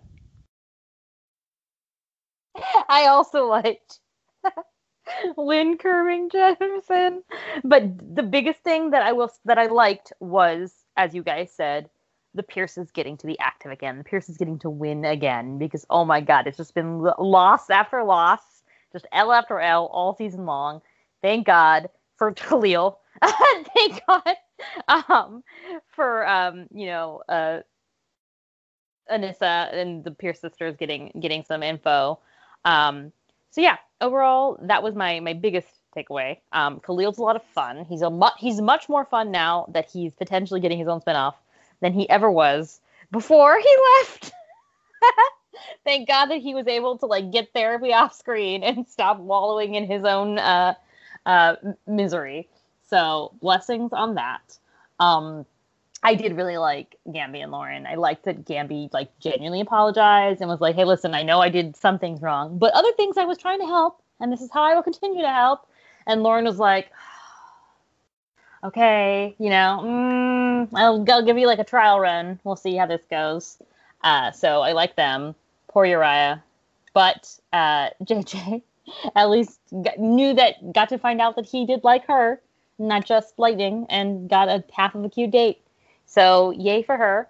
And now both Khalil and TC are, you know, back just like they have the the path open whichever case she'd like to go, or if either of them would, you know, if Khalil would like to speak words to her at all, and if TC would like to give it a go, we will find out which one she would choose between the two of them.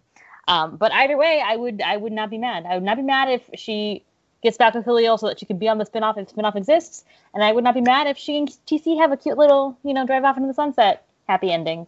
Maybe um, she won't have to choose. Prediction, prediction. Oh, polyamory? Or that that ball of light that she left up in the atmosphere oh, before. Yeah, that's true. That's true. We still we have not we, we still have to deal with that.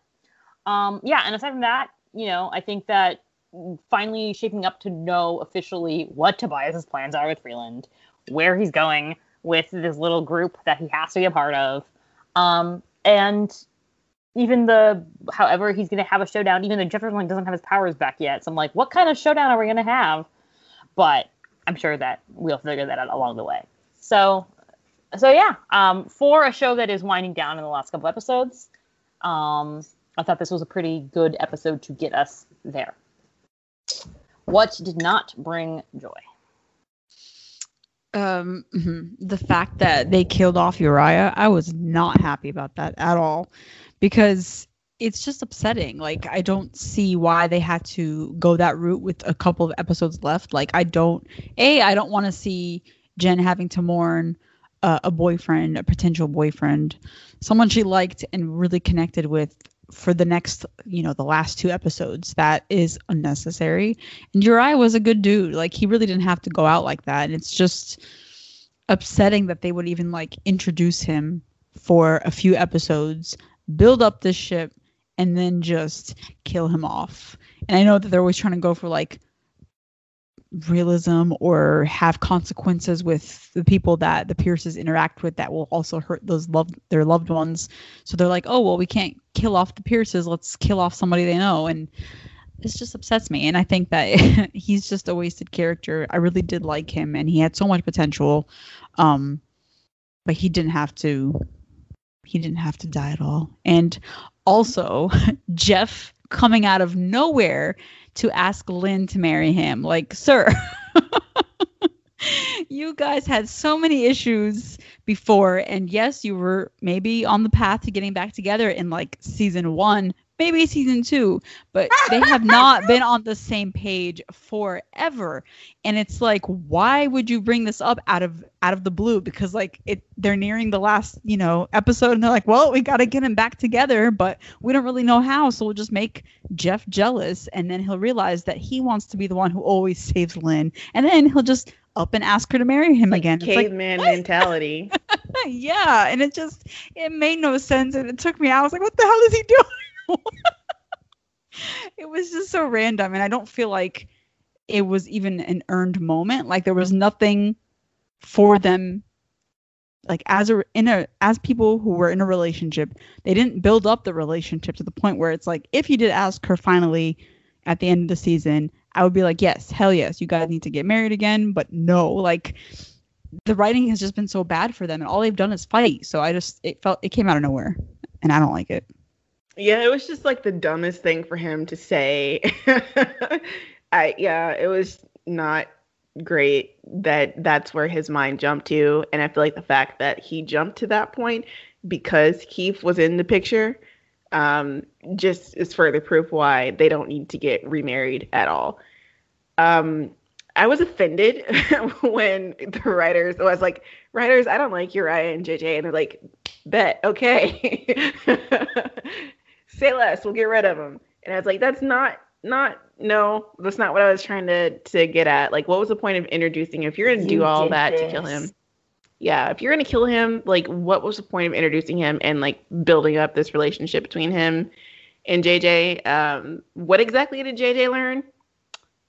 not to get involved. Like, speaking of full circle moments, like the series started out with Jen's potential boyfriend getting shot and paralyzed at an event that she brought him to. And now series ending oh my with her God, you're right. boyfriend being shot and dying because someone was aiming for her. It's just like I don't think that's the parallel that y'all are going for. Um, I just wanted him out of the way. He could have gracefully bowed out. Like he, we could have done the whole like he was more interested in lightning than me, so we I, I figured that out. We have like parts different ways, and then not kill him off or something. I don't know. Like this, the chemistry was fine, but I just like if you weren't going to do anything with the ship, then just why why do it at all? Um, I don't know why they killed Uriah. I thought was I agree that was not very nice Excuse me. You are excused, just like Uriah is excused from life from this earth. yeah, exactly. Oh my god! uh, but yeah, it was so it was it was incredibly unnecessary. I don't think it added anything to the story. It was not Chekhov's gun. I mean, unless it like fires Jen up all over again. But I feel like Jen has been pretty fired up. Like yeah, all, she does not need any more like charging for battery. Firing up. So yeah, it is. It was kind of random, and that was definitely like the biggest flaw. Uh, the fly in the ointment. Uh, I don't really like. Yes, I, obviously Jefferson proposing to Lynn was just ridiculous. I was actually for like a second when he did it, I was like, wait a second, what the hell did I miss? Why are we even at a marriage proposal again? Is it just because we talked last week about how we have no idea how they're going to get back together? so the writers were like, screw it, let's just get them back together. Um, thankfully, thankfully, Lynn said no. But when he asked or when he said, let's get married and get remarried, I was like, excuse me? This is so like the fact that you would even think that that's something you should ask right now is or just like romantic yeah, possible way. Right, right. I don't know what the writers were thinking with that. So that was just so dumb. But speaking of romances, um, I feel like we left off on a very like precarious or like important place with Thunder Grace. And oh, then yeah. this episode was like, no, we did not. what is Thunder Grace? exactly. so I was I was waiting, you know, to pick up to to pick up or to, for the other shoe to drop or whatever you call that expression in this episode, and it did not happen at all. So okay. Um, do we have feedback? Yes, we do. Feedback from several people. Ooh. Let me pull up my emails. Paulina and Swara. Let's see. Mm-hmm. Okay, so Paulina says, Khalil will be breaking necks on the regular these days, and I'm here for it. they really give Khalil the best choreographed fight scenes. They really do. Jen cannot catch a break. What was the need for this show to kill off Uriah right when Jen decided to go on a date with him? It would actually have been less predictable if they had kept him alive, given how many black people they murder, especially to get back at Jen just for existing with her powers. Agent Mason possessed possessed gave me get out vibes the whole time. So when he said that he felt like he'd just been in Get Out, I cackled. nice to see the whole Pierce family in scenes together. Felt like old times for a moment there. It really did. Um, tired of the show having characters like Confederate Barbie spew anti-black racist vitriol at black characters. We all know mm-hmm. Looker is a disgusting racist. We don't need to explicitly have slavery imagery evoked again just for the hell of it. Uh, granted, painkiller infecting Looker was exactly the type of content I wanted to see. Khalil only giving her half the antidote to keep her alive was less satisfying, but I know they got to use her to get to Tobias. Uh, Jefferson and Lynn have been a mess this season. They're still a mess. How are they going to go from yelling at each other to Jefferson going, let's get remarried? Can y'all talk things out first? um, Grace wasn't in this episode, which probably means we're not going to see the tension between her and Issa actually resolved. The show will just pretend that conflict never happened. I'm sick of the show refusing to give Thunder Grace their deserved screen time to develop and to talk and to properly make up after the conflict. Uh, most shows struggle with them making their season long villains compelling or strong enough, and they also randomly nerf their heroes to, to give these villains plot force when you'd expect the hero to take them out in one blow. Black Lightning's problem with Tobias is that they spent too much time on him and he's become too strong and too smart. It's actually hard to believe that the heroes can win against him. Guess all I, I really have to look forward to is Thunder Grace's wedding reception. At least I'm getting that. Thank you so much, Paulina, for your thoughts. And we have Swara's feedback. He says uh, Black Lightning was okay. This episode felt like a continuation of the Painkiller pilot, right as we should be focusing on concluding the stories of the Pierces in a satisfactory manner. I will say, though, it is indeed uh, gauging more interest in me for the Painkiller spinoff, which I guess is the intended effect. I'm, I'm glad that Lynn and Jefferson were on better terms this episode, at least, but, but the way the relationship generally this season has been written was such an uncoordinated mess, along with the seemingly dropped subplot of Lynn spying on Tobias. I also hated what happened to Uriah. It was beyond unnecessary. Seriously, what was the point of that? And Grace was completely missing this episode. Uh, honestly, I don't understand why she was upgraded to series regular, only for this to be how she's utilized. I really can't believe the show's ending like this. I'm sorry to say, but it's honestly ending with a whimper and not a bang. Who knows? Maybe the last two episodes will be great, but I have very low expectations, to be honest, and I really hate them. Sad times. Thank you, everyone, for your feedback nonetheless. Fears for fears. But yeah, it definitely does. In general, like the show had so much potential in the first season, and so now it is a little bit like oh.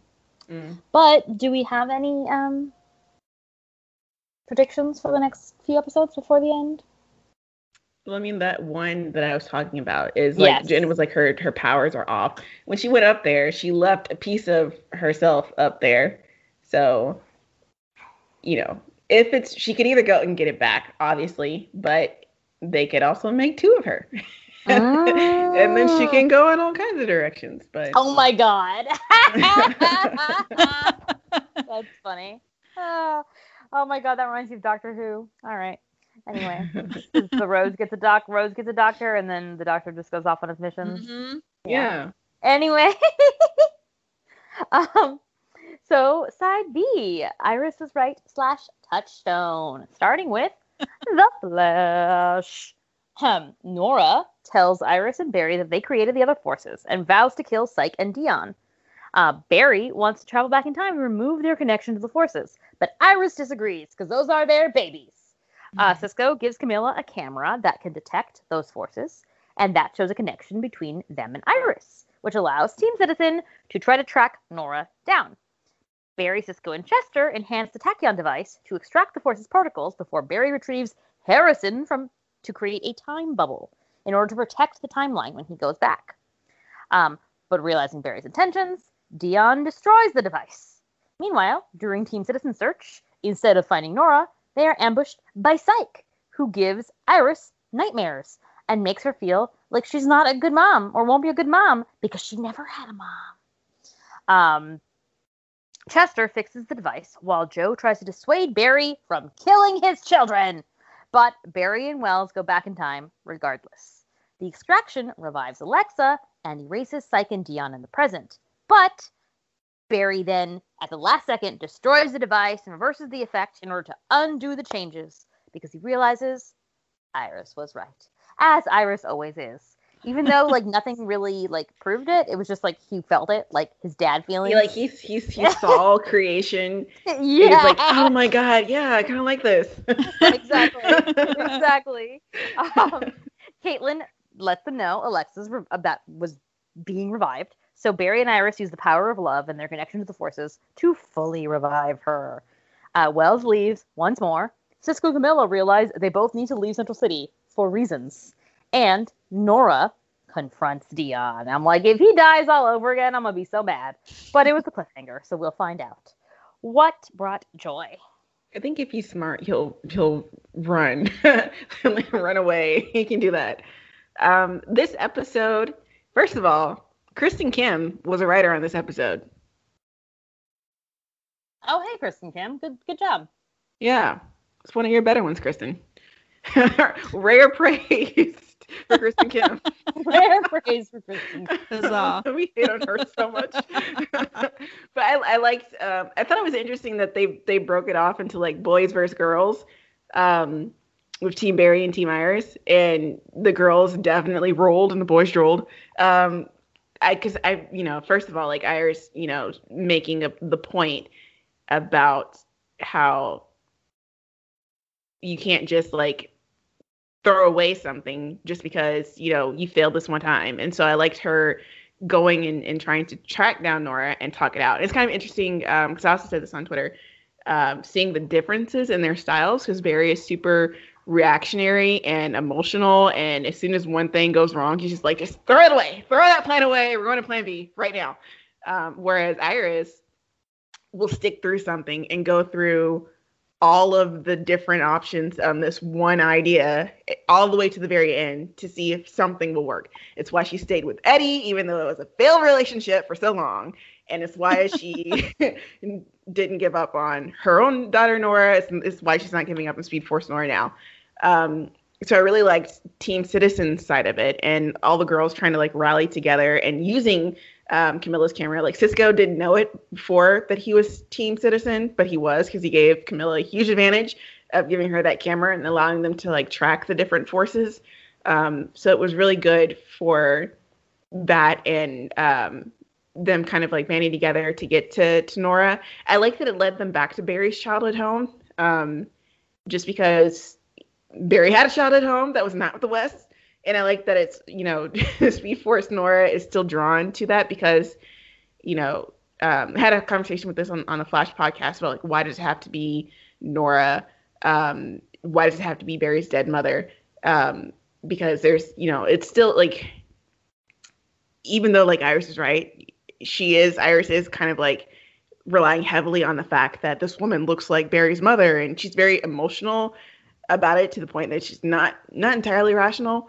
Um, so there is there is that kind of like parallel or difference between her and Barry as well and how they view the Speed Force. Um, but the Speed Force being connected to Barry and being so personal to him and being personal to us, um, that it, the fact that Nora, the Speed Force took on Nora's form before, and so I think from all those times, it obviously has Nora's thoughts and feelings about Barry and now that she, she has human emotions because she's been reborn through Barry and Iris's love, you know, all of that is like messing with her, including her memories of Nora's memories of Barry. So it's all kind of like jumbled up together and leading her back to where it all began. Um, I like that, you know, Iris confronted Psyche and didn't fall victim to his mind games. Um, obviously, they, they do this weird thing with the writers where they put Iris in these situations where people like have they have other characters or versions of herself tell her that she's horrible, and we're like, no, she's not. but I like, you know, again, like, it's always good that she doesn't believe those versions of people telling her that she's horrible. And I like that she was able to break out of it because like she didn't spend three months in the Mirrorverse to put up with this bullshit. So I like that she was able to break through that. Um, I like the just the visuals of the close-up look of the Speed Forces because it's a really pretty um, visual of all of those colors like blending together. Like when Barry like put his like isotopic sperm back up in the atmosphere, like go create, and you know, it was just like really pretty to look at. Um, um, Timeless Wells was surprisingly refreshing in the episode. You know, some rest did Tom Cavanagh well and Wells well as well. um, I like Joe's speech to Barry about your kids and um, just not giving up on them if they are not, you know, going in the direction that you thought that they should be going or whatever. Um, that you just have to keep trying and keep trying to reach them. Um, Barry didn't want to hear any of that, but it was a very beautiful speech by Joe, and I like the the comparisons um, that he drew to like Wally and how their relationship didn't start in the best of places, but now that they are um, have a very good relationship, and it's because Joe didn't give up on Wally. Um, comically, the tension between when Dion like sussed out like I don't know the the the connection to Barry brought him into Star Labs, and it's just like really funny because Barry doesn't know Dion. Dion doesn't know Barry. and so it's like um, that office gif where like all three of them are like having like the guns pointed at each other, just like waiting for someone else to move. There's a lot of like tension in there, and it's really funny because there's it was like in the middle of all this confusion about who are you. so that was that was pretty that was pretty funny. Um, and I like seeing him again because I think Dion's probably the favorite of the forces for me. Um, he's the most interesting um, obviously didn't like Barry and Iris disagreeing. So I liked the end where they came back and was like, "You were right. No, you were right. I don't leave me again." Da, da, da. and like their West Island hug um, was really nice seeing them back together. And then obviously like Alexa undying. And I'm, I'm glad you you said in your recap um, a way that makes sense because I think for a lot of people that was also confusing. Like, how did they bring her back to life? But I feel like you know when he took it out, then all of them were dying, and then when he like restarted it, it kind of like jump started Alexa because she has right. to like re revive because he restarted the thing. And so yeah, I think that helps some kind of way. And like a defibrillator, like when you flatline, you have to boop. If right. the lightning took her yes. life, then the lightning can yes. give her life once more. I brought you into this world. I can take you out again and then bring you back. yeah. So all of all of that was was pretty good. Yeah, those were all beautiful thoughts. Um, I also really liked Team Citizen. Like, finally, they're getting something to do on their own, and it was really nice because, like, when they get together and they're like, "What are we gonna do?" I just like, "I have a plan," and they just keep like walking. That's so great. Um, and I do like that they use the camera to like kind of sync with Iris's energies to find to attempt to find Nora. And I like because I was on I was not expecting them to use that to reintroduce Psyche back into the story because I know that we have like next week's synopsis or something like that. Like Psyche threatens Iris's life. I was like, but how? Why? and I'm like, I, I see now. Um, so that moment was really good, and I think that it ties back together what was going on with like Cisco's fears and Barry's fear dreams, and now we get Iris's fear dreams. Um, except I also like that she got to actually break out of them on her own. Uh, it was really great and like a powerful moment seeing too like what some of her fears even were because we know that like it was interesting because she was like following um Nora, you know, Speed Force Nora, who is has the guise of like Barry's mom, and she was trying to find the mom in, you know, where the mom would usually go to her child's old room. But then she was like feeling these fears of, you know, like we've seen sort sort of with Nora about like her fear of her herself not being a good mother in season five because um, yeah what happened with her mom, and I like that they sort of brought that back, um, even though she was in a situation where it's like being thrown in her face, but she's like, no, this is not real, and then she like, you know, got out of it. So I really liked all that. I think it's important to continue seeing that development for her. Um, and just ha- having her have like individual storyline that isn't like she's stuck in she's at star um god i can't talk star labs um so all was great. And I really like the fact that, you know, she did come like they came back together, but it was not that she, that Iris was wrong. Obviously, she was right, and Mary knows that she was right. But also, like her realizing that like she doesn't, she didn't see the whole situation or like mm-hmm. yeah. parts of it. So I think that was also important. Um, that they were both like tackling it they were both handling the situation very differently, but they were also not seeing the whole the other's point of and view. And together yeah. they did. So I think that was really important. Um, as for like Barry's side of the story, I like that, you know, he did have to go back. Like I like the point where he does go back with Timeless Wells and we see what old Wells was actually looking at when they were there in that moment because I was like, what the hell is he staring at? I'm glad it was like he's like, oh, it's Thawne. It's like, yeah. no, it's just himself.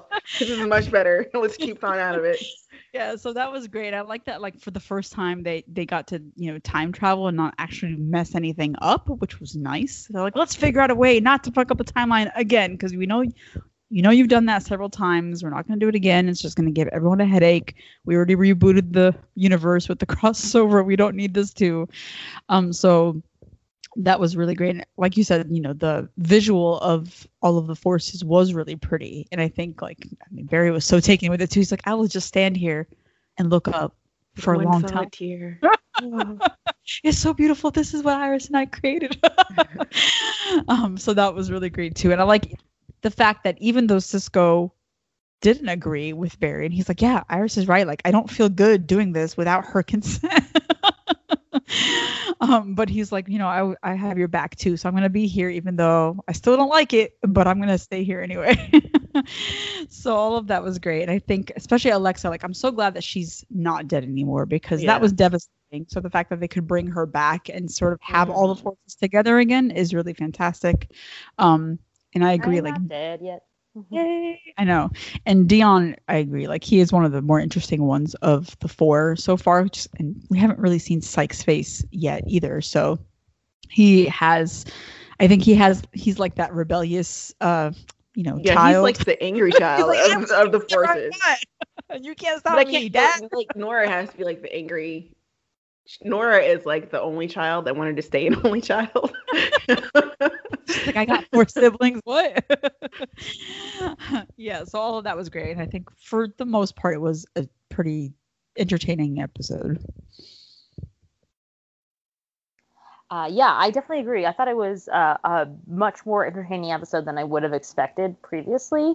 I thought they did a nice job um, with explaining and exploring the concept of the forces as the children of West Allen, even though it's like cheesy and like that goes along with being, you know, Kristen Kim territory. But they managed to make it, you know, fun and also, you know, it was sweet as well, especially like Iris being um, so protective of, you know, and determined to prove that they could talk down Nora or just any of the forces.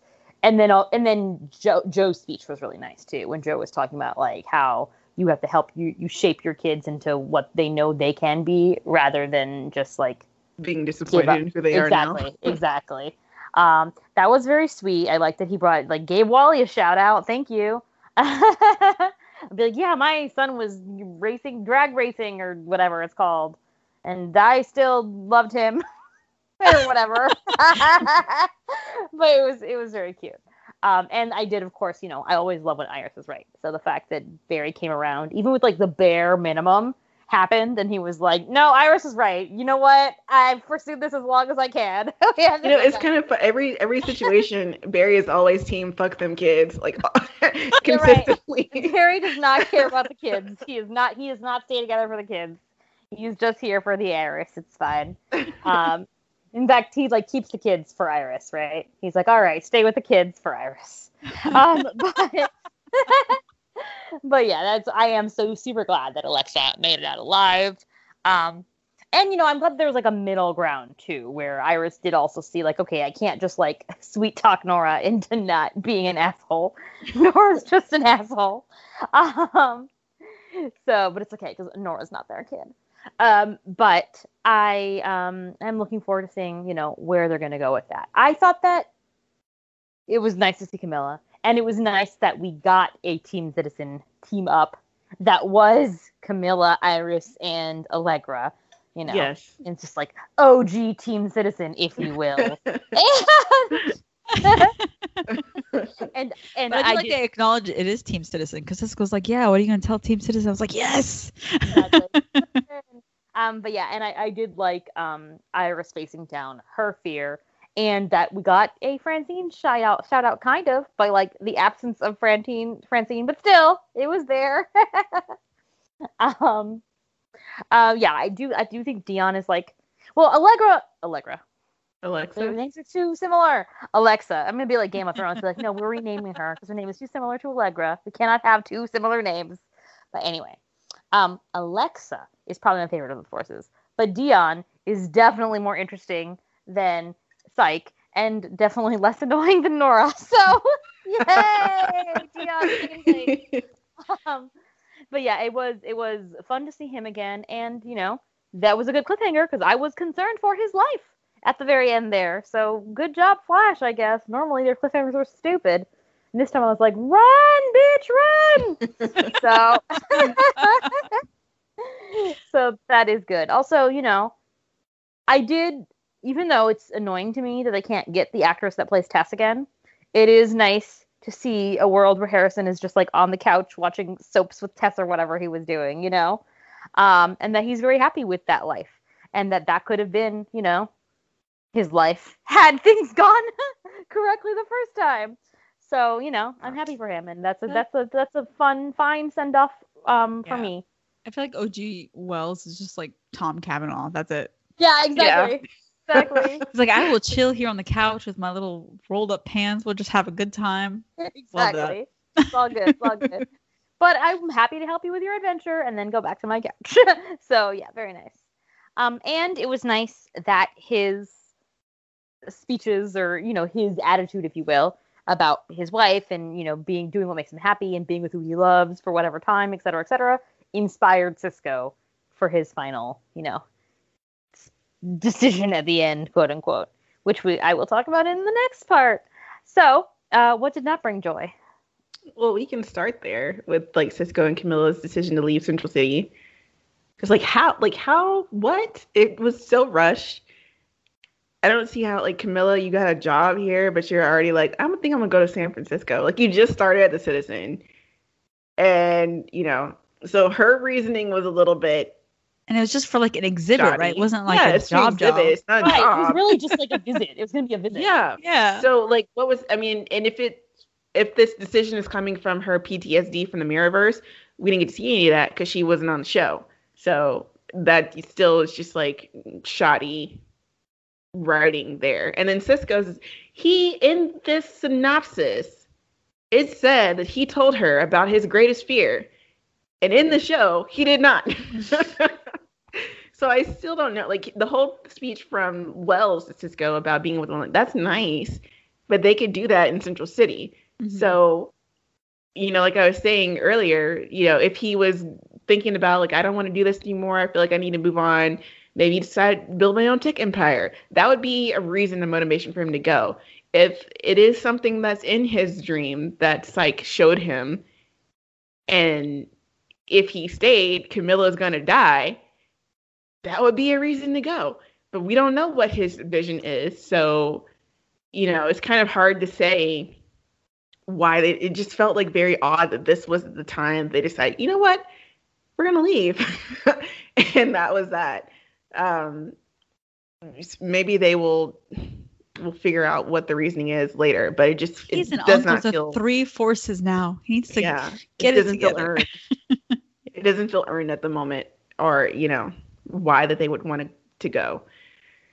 Barry being just so hard headed, and it's it's past the usual of you know well Iris just doesn't think it's the right idea, but everybody else is on board. No one is on board with his plan of killing three people for his Speed Force mom. Um, so it- the fact that Iris leaves, Cisco says, "I really don't feel comfortable." This is like Barry's like right hand man. Cisco's like, "I don't feel comfortable." His wife is not comfortable. His best friend is not comfortable. Joe is not comfortable. Joe is like, "Look, you should not be rushing to undo all these people just because they're not behaving in the way that you wanted them to behave." It was a beautiful speech, and then he still went and did it. Like he didn't get to there and was like, you know what, I, you know, maybe Iris is right. Maybe I should hold off. Or he didn't even consider another way that didn't involve them dying and nor not killing any of them. So like just the fact that he had to go all the way to actually doing that and then seeing like the forces and being like the the, the light sky and be like, oh, this is how babies are made. Okay, I think I want one. you know, thought was like, come on, we didn't have to like be mad at Barry this whole episode for him to get the moral of the story. Um, Iris not finding Nora at Barry's house, I felt like that was because I really wanted her to at least fi- if it ends on a cliffhanger or whatever, or Nora like doesn't listen and leaves again, and then we find Psyche fine. But I just felt like you know we spent all this time with the girls trying to find Nora. It's a little disappointing that they didn't actually find her. Um, and then just in general, like the child references, I get it because like it's obvious that that was what was happening.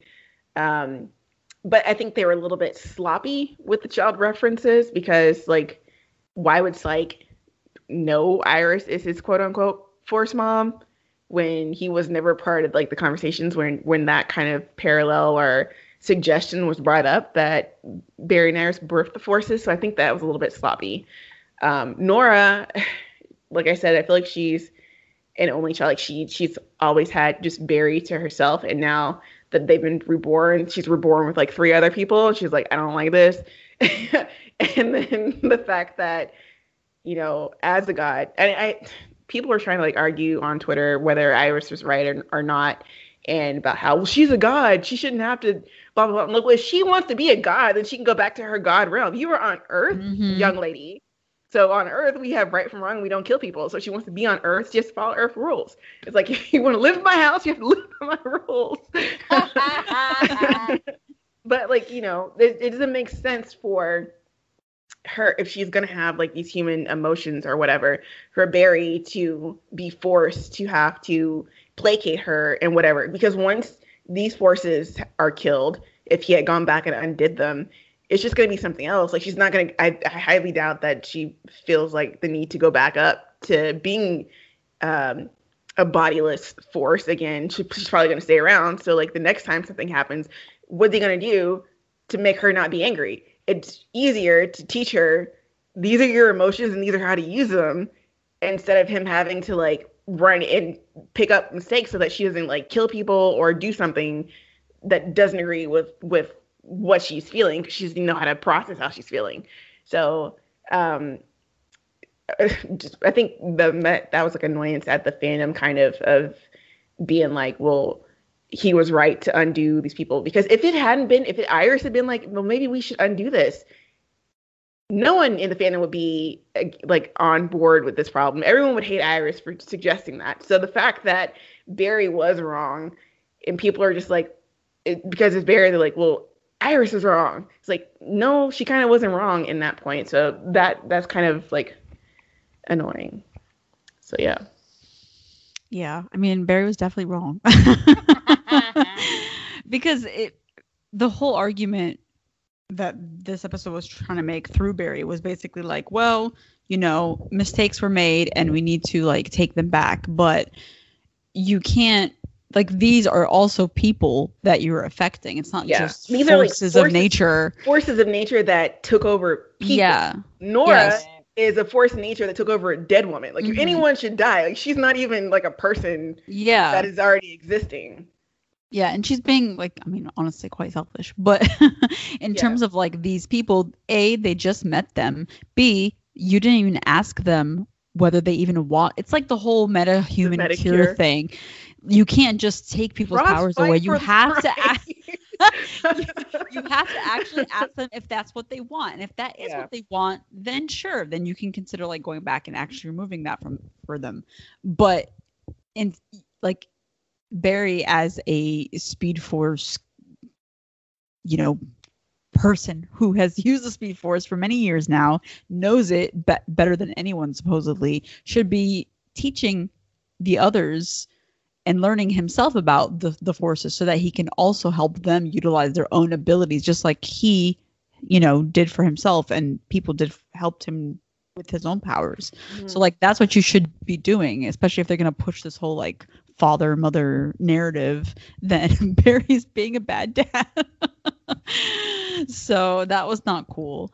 Um and i totally agree about the whole um cisco thing. It definitely was rushed. I i want i have to wonder if like they cut the I scene feel of like him they had to cut something the- because the it just dream? didn't make sense. it didn't unless they're like it's one of those synopses where like they're holding that part to the next one and somebody just miswrote it like they do with Black Lightning i don't know but it would be very upsetting if we didn't find out because that was such a big deal that we didn't get to see you know his his vision his fear and to sort of have that not really play a role into him leaving doesn't make any sense um especially since it could have been something really pivotal something crucial that would have made him rethink everything sort of like how he had uh, a few episodes to kind of contemplate his life without his powers for a little bit.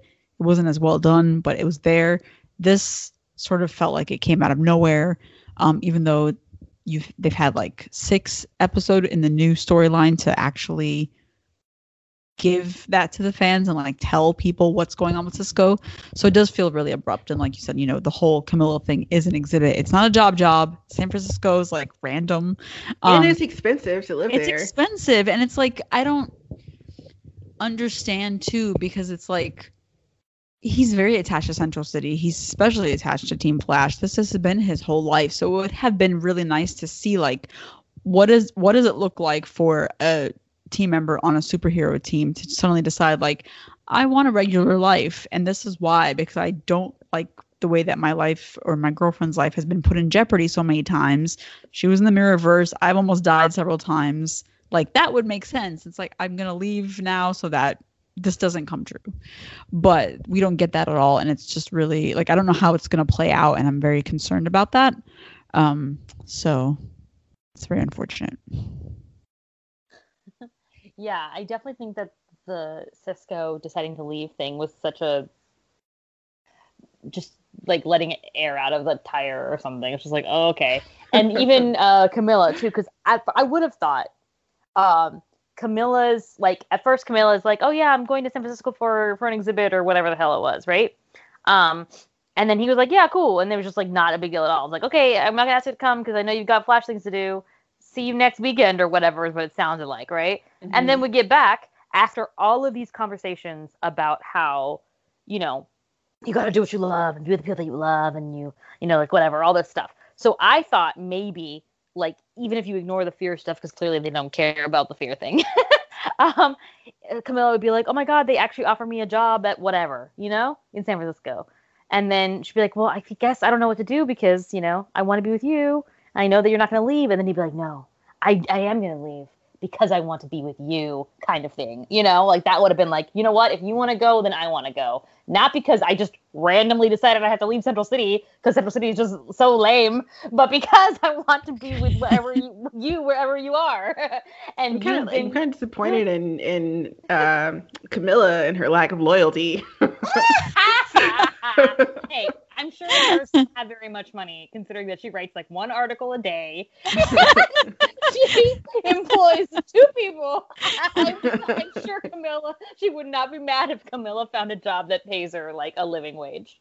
So, um, but yeah, I, I thought it would be something like that at the at bare minimum, you know. But instead, it was like even more bare than that. It was literally just both came back and were like, I just felt today I had to get out of Central City. I just thought what's like a city that has fewer metas? Let's just go to that city, I guess. like I don't know what they thought. So yeah, that was a really like lame departure. Like it's cute that they're gonna go together and that they were excited that they both wanted to leave. But it was even just like it's not like they both decided I want to leave somewhere else with you. It was like they all decided I want to leave separately. Oh my god, that's so cool. We both want to leave. What if y'all want to leave in the same place? You didn't go That's true. He's like, oh, thank God. I was like, what would have happened if? right. okay, bye. anyway, this has been fun. So that was very strange. Um, anyway, aside from that, uh, I do I do agree that it would have been cooler for Iris to face down Nora than Sykes. Sykes, you know, like, okay, well, or literally this for like Nora to show up after that. Um, and Barry was being a little butt, but I wasn't mad about it that much because I knew like I knew it wasn't gonna like he wasn't gonna actually erase them, and in the end I was gonna be right. So I was just like, ah, the delicious, I told you so moment. But it was a little bit just like, what are you doing? But like, it just didn't make sense that Barry would want to go that route. You'd think that go that far down that route yeah, when so exactly. many people are like, I don't like this. Right, exactly.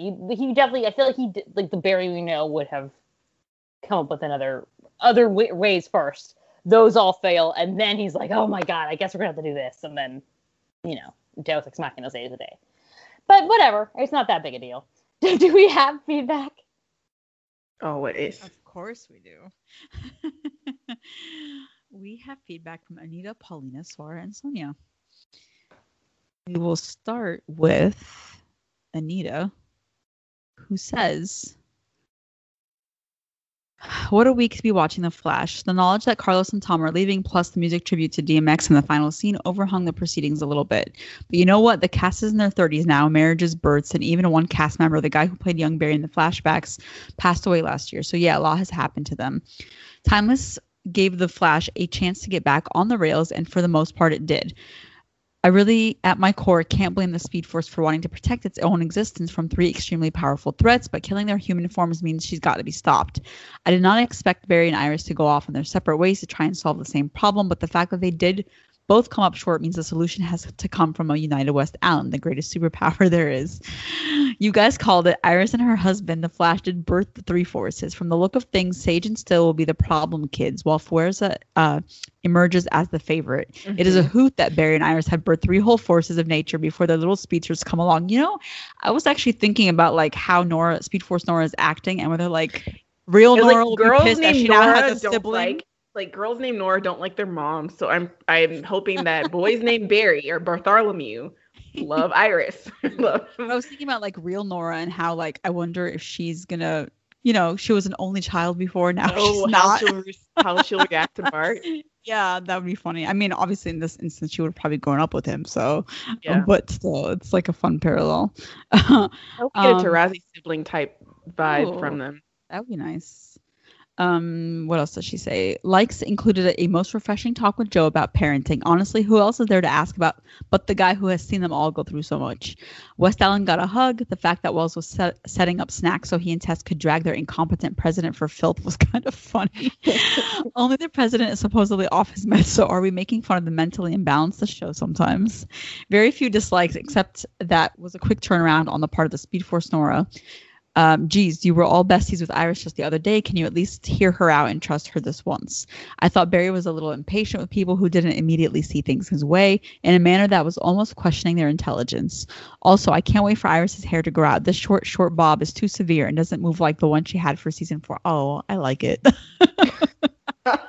Everyone's always arguing about her hair. her hair, her makeup, her wardrobe. she says, I don't usually quibble about hair, so I'll let it go. Thank you, Anita. Um, Paulina says, the forces plot is a hot mess. Hmm, interesting. Various various thoughts here. I don't think this show knows what the hell is doing with this one, and it's gotten super weird at this point. But I kind of appreciate how chaotic it is, and that the show is hell bent on making it more chaotic. Might as well own the chaos. Uh, Goth Speed Force Nora era. Here we come. I don't even know what the Speed Force's deal is. Like, girl, is this self preservation? Is this envy because you want to be the only force? Is this anger because your mom and dad who rebirthed you have other kids too, apparently? It's D, all of the above. so West Allen went from an erased child to having four wild children whom they created with their love. The metaphors on that one are something else. At least it's excellent parenting practice before Bart and Nora show up. Are the forces gods or are they ordinary folks with human emotions? Make up your mind. Cisco Well, backing I Iris was nice. three are one, and and Nora's the other. um, more of that content, thanks. West Allen's connection and spark brings back people to life now. That's love, bitch. this was telling his So parents true. to their children forces is weird as hell. It's weird. I don't know what else to say. Not sure I like how they're setting up Cisco's departure. Hopefully, we dig a bit deeper into that story. And of course, we got to lose Camilla as well. Tragic times. Um, Sonia says. Speed Force Nora is so scary. Like she doesn't even care that she doesn't. She didn't just kill the Strength Force. She killed the innocent girl the Strength Force was in, and now she wants to do that to the others. Barry and Isaac. Barry and Isaac. My God, Barry and Iris basically birthed a bunch of forces that are literally gods. Your fave couple couple could never. Sobbing at the West Allen angst and them not being on the same page with what to do with the forces was ugh. Loving the convo uh, between Joe and Barry, and also finally a mention of Wally. I feel like we haven't heard about him in so long. I also really like that they brought him brought up how resistant Wally was to having a relationship with Joe, and how Joe never gave up on having a relationship with him. Timeless Wells watching what I believe is The West Wing, as he brought up President Bartlet. Like, yes, one of my fave shows. This season was how was now. This season has now brought us. This Brought is up. us, Brooklyn. Mm. Yes, mm, uh, Brooklyn Nine Nine and The West Wing, all of which I have watched. That is a good point. It has actually made a lot of TV references this season. Um, Barry's plan of stopping the forces from ever uh, being made in the first place is dumb, but so is Iris' plan about trying to get through to the forces because she's like their mom or whatever. well, Alexa was definitely innocent and didn't want to do things, uh, do the things she was doing. Deon and Psyche really are not. Poor Iris and seeing her fear of not being a, a good mom, and also they finally mentioned Francine again and had that contribute to her fear as she didn't have a mother figure in her life. Glad Barry and Iris are finally on the same page, and it must have been really cool for Barry to watch the forces being made. And I hope Deon will be okay after being confronted by Nora. Same. And finally, we have Swara, who says, dun dun dun. This was a superb episode of The Flash, even though I thought the parenthood aspect was a little forced. Forced, haha. I felt it was overall strong, uh, strong and compellingly done. The West Allen at the heart of this episode drove the narrative, even when they were apart for the most of it. They can can't literally, sorry, they can literally create and revive life. Alexa is risen. Your ship could never. Their power. I love them so much. Nora Force was terrifying this episode, and Michelle continues to brilliantly play this role. I actually appreciated Wells this episode too. Actually useful and far less annoying. I know, amazing, especially after Nash. Um, and it looks like Cisco will be going to San Francisco with Camilla. I'm glad it's ultimately a happy ending, but Sai, Cisco, and Carlos deserve so, so much better from the show. Oh, and bless the show for giving us such minimal ripoff Elsa after that calamity last week. Oh my god. she was part of neither team. She was just like, I'm just going to sit in the medical bay. It's fine. Thank you, everyone. Beautiful, beautiful work. and now we move on to predictions. Predictions, predictions. I have none this week. Uh-huh. yeah, I don't really got nothing either. No. Well, that was fun. All right. So next up is Supergirl. Hmm. Kara and Zor-El are attacked by. Is that her dad's name? Is just Zor-El? Anyway, Kara and her dad are Her attacked last by. Fa- while escaping. Kara, and- child of Zor-El. Maybe that's how they do Yeah, their last names. I think that is how they do them. I just thought that for some reason, like, because it's not like Kal El is Kal El, not Kal, not Jor El, Kal Jor Call, El. call Jor-El. Yeah. So anyway, uh, Maybe this is like for the oh, girls. I'm I don't stupid. know. Sexism. Yeah. What? No, no, no, I'm not stupid. You're right. It is sexism. It is sexism. Okay. Anyway, I was right. Are attacked by phantoms while escaping, and Kara experiences a fear vision of her friend's death. Um, Barry, Brainy, and Nia return with Kara's DNA, and J'onn transforms the tower into a spaceship, departing for the Phantom Zone, while M'gann stays behind to defend National City. Kelly teaches everybody how to overcome fear visions, leading J'onn and Alex to argue over who is more suited to retrieve Kara. A phantom breaches containment, causing everybody to experience fear visions. Alex sees herself getting infected by a phantom and sacrificing herself to draw the phantoms away. Lena sees a kelpie, a mythical creature that drowns everyone on board. Kelly sees her friends infected and doubting her strength and her screen time. Nia sees Brainy being sucked out of the ship after failing to interpret her dreams. J'onn and Brainy are unaffected because they're aliens. Okay. And are able to force the phantom back into Nia. containment. Exactly. That's why I was like, Nia's an alien. But anyway, I feel, I feel like sometimes they forget. I feel like sometimes they just think that Nia is a psychic human. But anyway, um, and they force the phantoms back into containment, or the phantom back into containment, ending the fear visions. Zor-El reminds Kara that she is a beautiful tropical fish, full of strength and power, allowing her and her dad to fly to the tower with the sun bomb, repelling the phantoms. Unknown to everyone, Nyxly survived the building's destruction, and she stows away on top of the tower. What did we like? My chaotic villain. Love that she escaped. Love that she's still alive. Um, yeah, that's all I have to say because she was only in the episode at the end. other elsewhere in the episode, I did really enjoy the fact that um, Kelly specifically got like really great stuff to shine because like we saw her vision or her fears rather. Um, we didn't really get to delve into much because she broke out of it. So I'm so proud of her. Um, and she delivered like a great speech to Alex to sort of get her out of it as well. I think that like Azie did a fantastic job with that. She was very like, I will be your lightning rod, Alex. Snap out of it. um, which was uh, amazing to watch. And I think she did a really, really great job with that. Um, and also Lena's specific uh, fear about like we mentioned they mentioned her mom in previous like seasons, but I think they really didn't have her talk about it too much and this episode really had her sit down with those feelings with those fears of drowning and like that little backstory about uh, the the folk tale that her mom used to tell her growing up and also like the fact that she bonded about mothers with Nia who had also lost her mother and like they sort of had that you know sorrow to to talk about and also someone who understood where they were both coming from which was really nice and heartfelt. I think it was like a really strong moment for them. And just um what else what else? Mm, just the fact that like the ship or the the tower itself suddenly transforms into a ship like i don't understand why but it is what it is and i think that's really cool.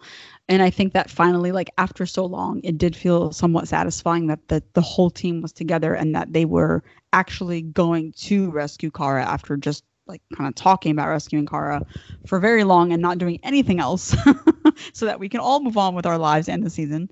So that was great for them and the fact that they like they were all together and, you know, Brainy freaking out over balloons was really funny and I think that like sort of speaks to his inner turmoil and stress because he has like a lot of emotions and all the balloons sort of signify the various emotions that he has and that he can't sort of control and they're always flying away. So i thought that was really clever um, even though they played it for laughs. Um, what else? I like the final moment where like kara you know is worried about her friends obviously dying coming to save her in which they almost did but she was just as she was starting to lose hope, a ship appears out of the sky, and like she's so happy that you know her family is coming to save her. And I thought that was a really, really great moment. Even though the reunion scene was like five seconds long, I did really like the hug that um, Kara and Alex had because I think like you felt a lot of emotions in it, um, even though it was very short lived. Yeah, um, I liked than this episode that Kelly and Lena, the only two non superpowered people and the two people that feel the most insecure about what benefit they could bring to a team of super friends, are the only two that are able to successfully like conquer their nightmare realms. Um, I think that says something a lot about the kind of value that they have as like people and what they can bring, um, and that they should believe in themselves more. I like the ground Kelly's like grounding te- techniques and the tips that she taught to the team to like prep the team. Like, okay, team, and she's like like you know the commander of of like all all the, the little super friends. Like, this is how we're gonna do this, and this is like her her like field of specialty. Um, I like that, and I like that those came into play, especially for Lena and not only that she was able to calm herself down enough to recognize that this wasn't real, but that she also kind of like had a mini therapy session and talked through herself through like her feelings about like her mother's death and what the kelpie represented and why she would punish herself with that um, particular story um, because of how she, you know the unresolved feelings of watching her mother drown and being helpless do anything about it. Um, and i like that that was brought up for her like, it's coming back around to that because um, i thought we were going to get somewhere with it last season um, with Leviathan, but then Lex does what Lex does and like steals all of Lena's storylines and her toys. Um, so n- now, hopefully, I guess prediction light, her mom will come back into play um, beyond this dream thing. Um, but I also like that she, like you said, like her and Nia got to bond over that and form like a little bit of a relationship. Um, so that was really nice. I loved Kelly being so strong mentally in her own dream and recognizing, you know, this is a dream, this is fear, and that she uses her techniques. And she was so strong mentally and, and how she was playing it that it forced the Phantom to have to break what it was doing and redirect the scenario in order to keep Kelly in the fear realm because she was so strong with her conviction that it broke out Alex and not real Alex. Like the Phantom was like, oh shit, and had to like redirect her to something else to like continue on with with the scenario. And even in that scenario, Kelly was like, I'm not leaving here. And we get the Guardian foreshadowing with the shield. So all of that is great stuff for Kelly, and I, re- I really enjoyed it a lot. Even though they still needed um, J'onn's help to physically break free, they had both already kind of won in their stories in their minds. Um, so that was great. Um, what else? I like that um, Brainy's fear being balloons was hilarious. It was kind of funny. Um, but I like that on the actual Phantom Zone, like Kara has been infected by the Phantoms, and now she has lost all hope and she is like depressed. And so it was a nice role reversal for Kara and Zor-El, with Zor-El winding up being like the touchstone. You know, Alex and J'onn were arguing about it, but it actually wound up being her dad.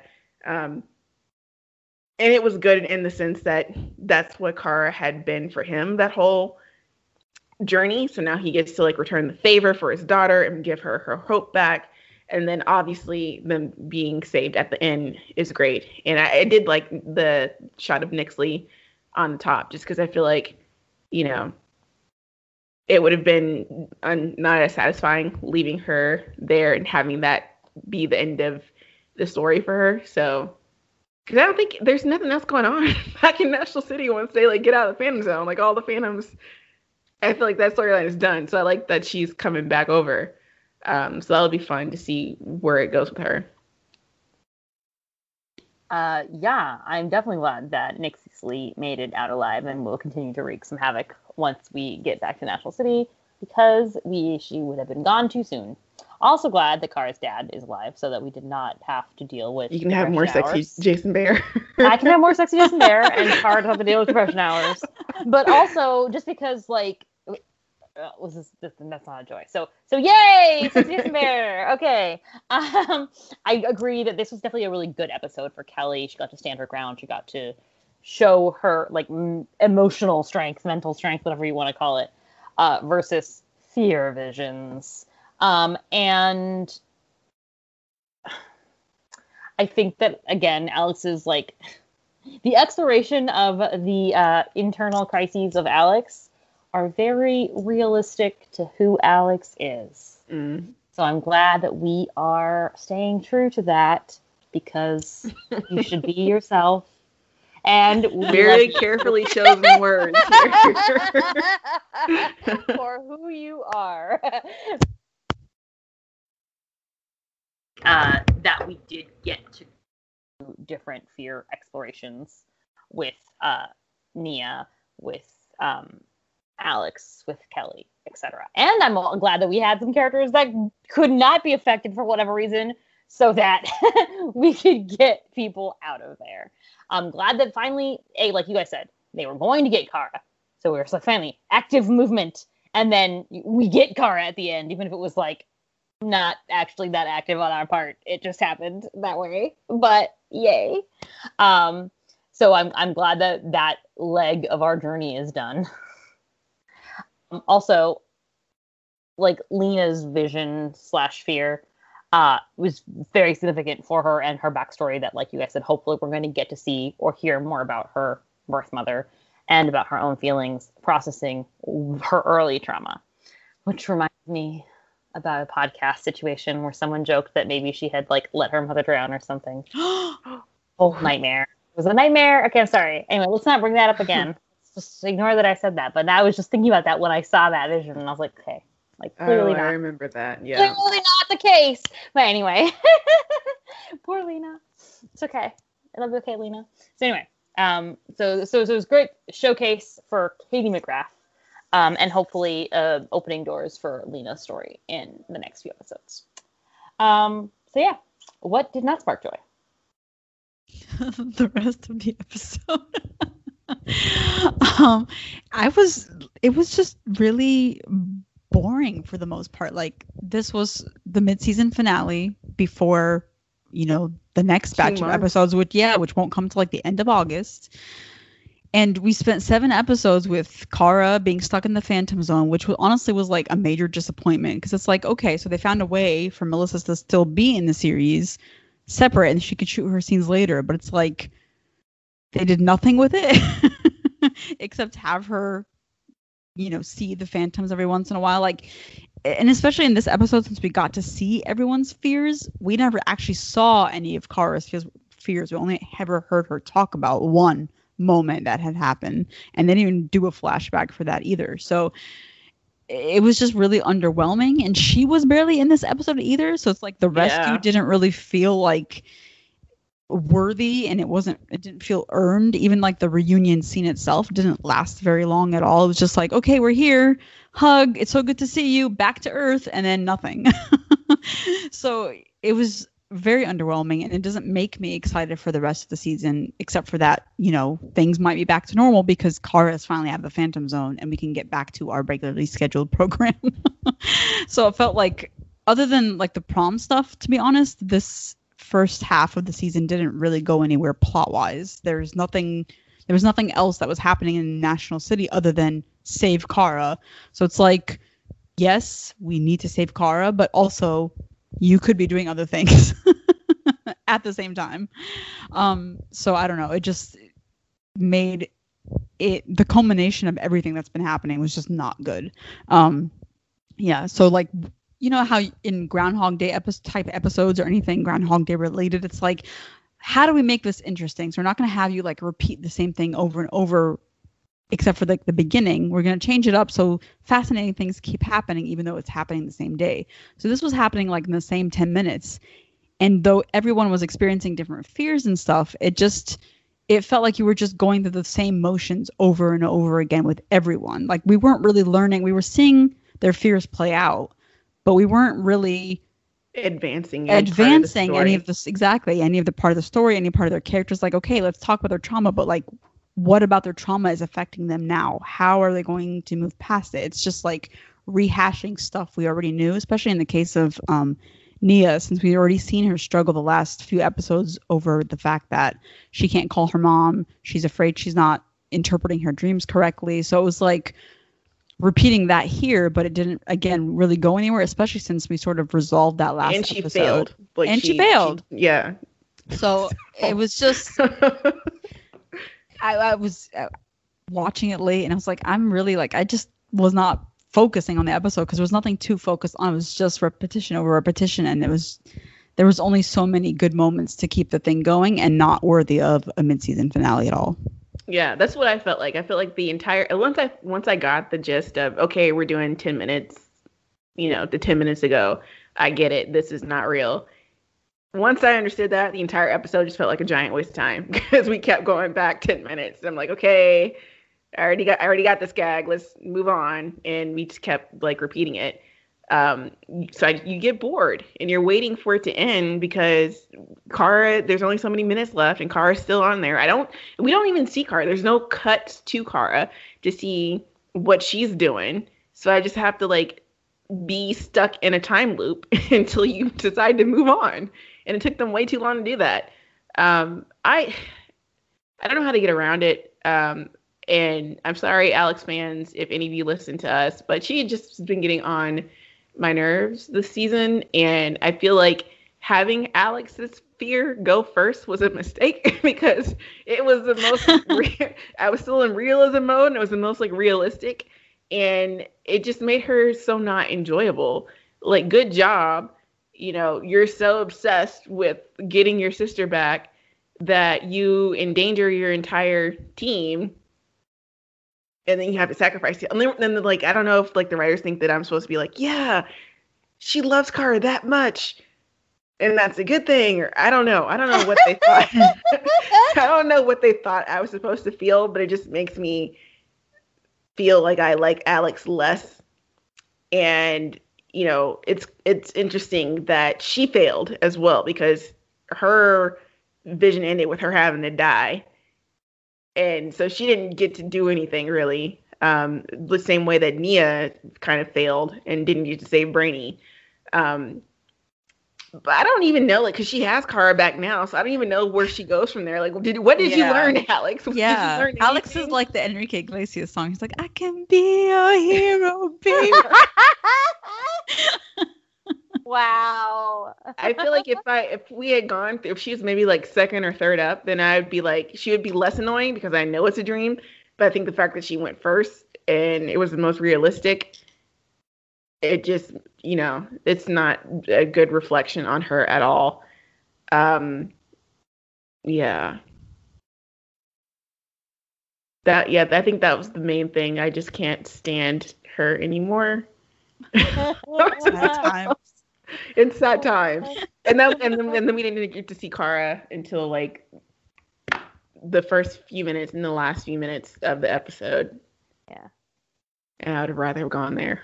I think there's like people that don't know what's going on. Like they didn't know that Melissa was pregnant or having the baby and then had to take time off, et cetera, et cetera. And so they're just like, what's happening here? It's like I saw it like when I was live tweeting because uh, I look at, you know, the, the, tag to see what people are live tweeting. And there are lots of people are like, how come Supergirl isn't like the main character of Supergirl anymore? Like what yeah. the hell's going on? I feel like it's a little bit, it's disconcerting. Um, even more so than it already was when we used to talk about how she isn't really the main character of Supergirl anymore.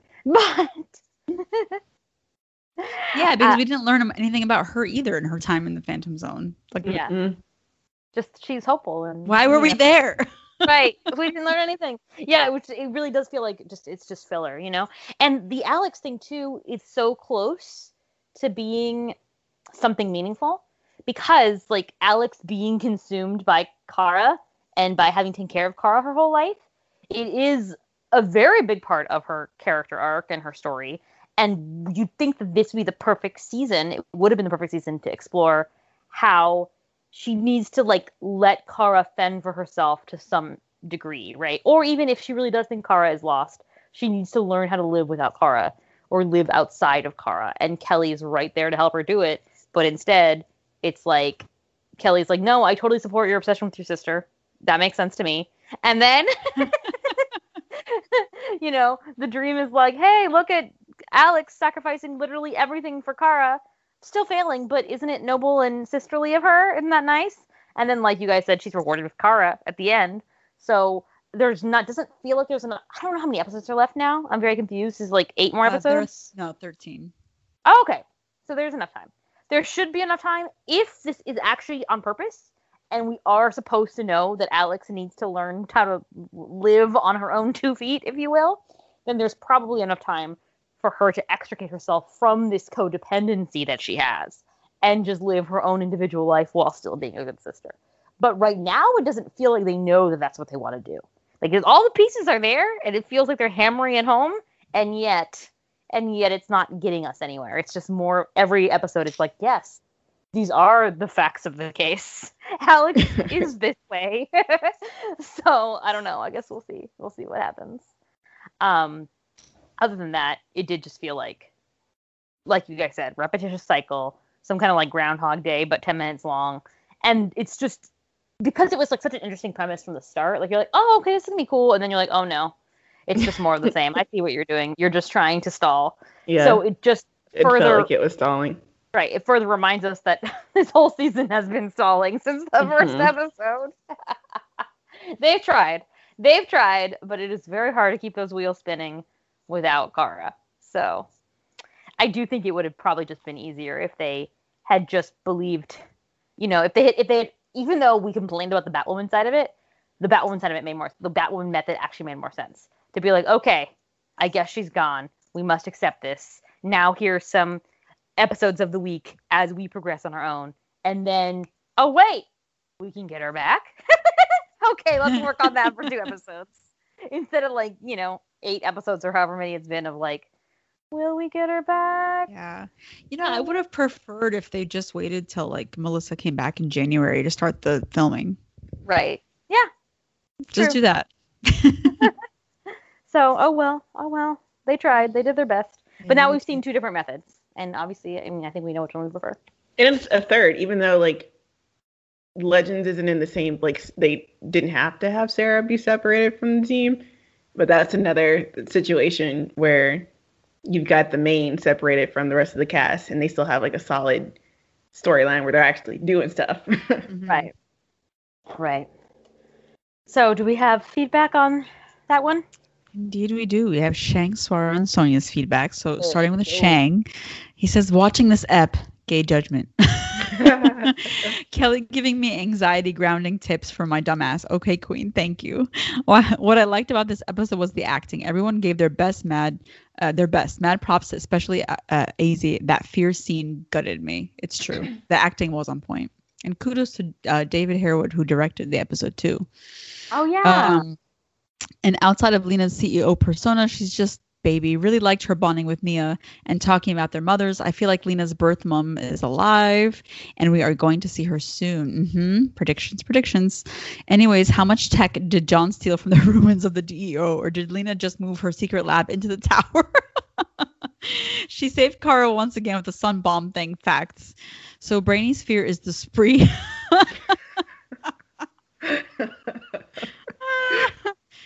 Why was Zor-El Kara's touchstone? No Motherland offense. reference for all of y'all that uh, don't recognize. No offense, he was pretty much relevant. It should have been Alex. Felt the end to this episode was pretty anticlimactic. Like we sat through seven episodes just for a Danvers sisters hug. I do love my Danvers sisters, but I felt they could have cut some other scene to fit in the Super Friends hug too.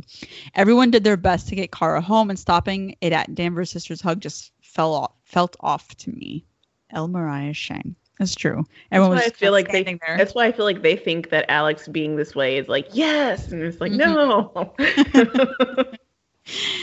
Next, we have Sonia's Supergirl feedback. Sonia says, uh, This episode was amazing. I always love episodes like this where they show everything that happened to characters at the same time throughout the entire episode. It was really nice to see each person's greatest fear and see how they contribute to their character as a whole. For Alex, her fear. Her fearing not being able to save Kara really mirrors the flashback episodes where she was super overprotective of her.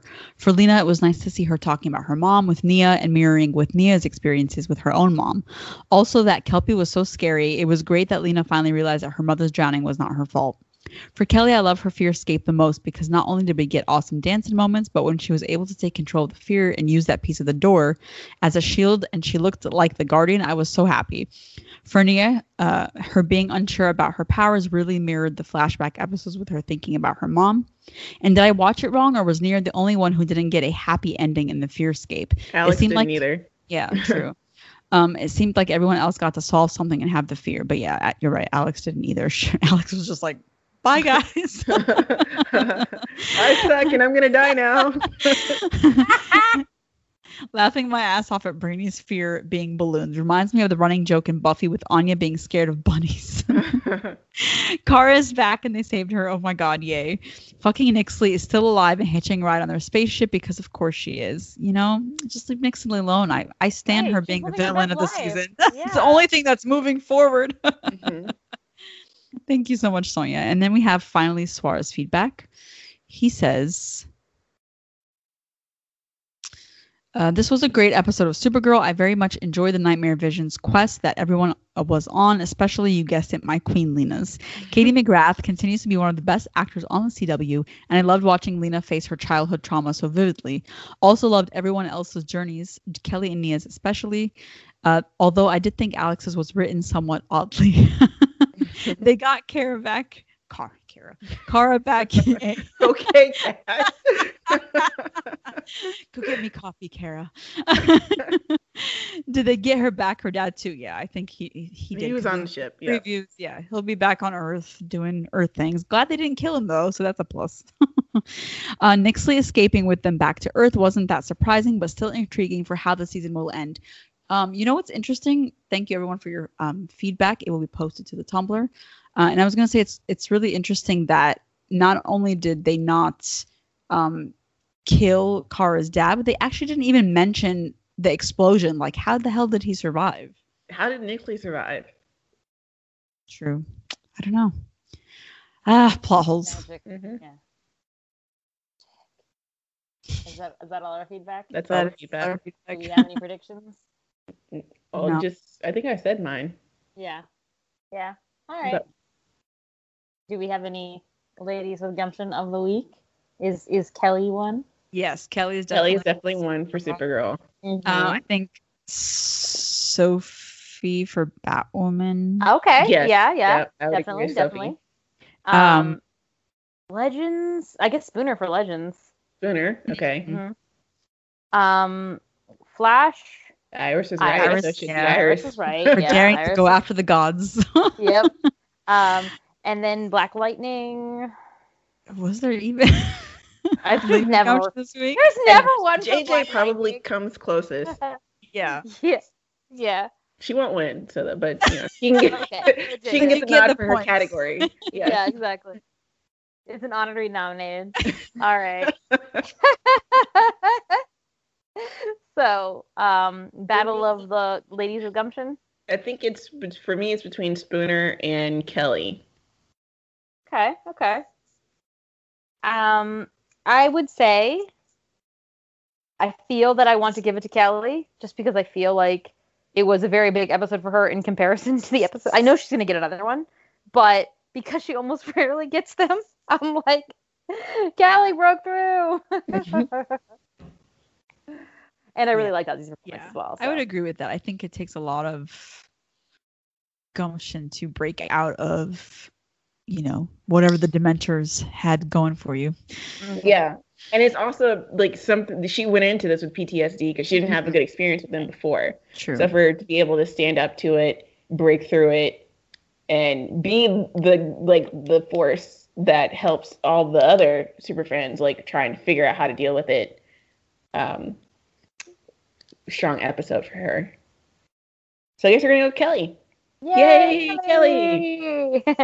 well, thank you all. Um, remember that you can send us your uh, suggestions for Patreon episodes or your feedback for next week's slash this week's episodes of DCTV. Um, we're we're doing. You're not going to hear this before we have done Shadow and Bone. So They sent the email right oh okay. to the Uh, yeah. Patrons. Did you send patron emails, May? No. I Okay. did not. I That's forgot. all but right. I will now. So Oh god. yeah, ima- we might imagine it. We might get some imaginary feedback tomorrow, or we might not.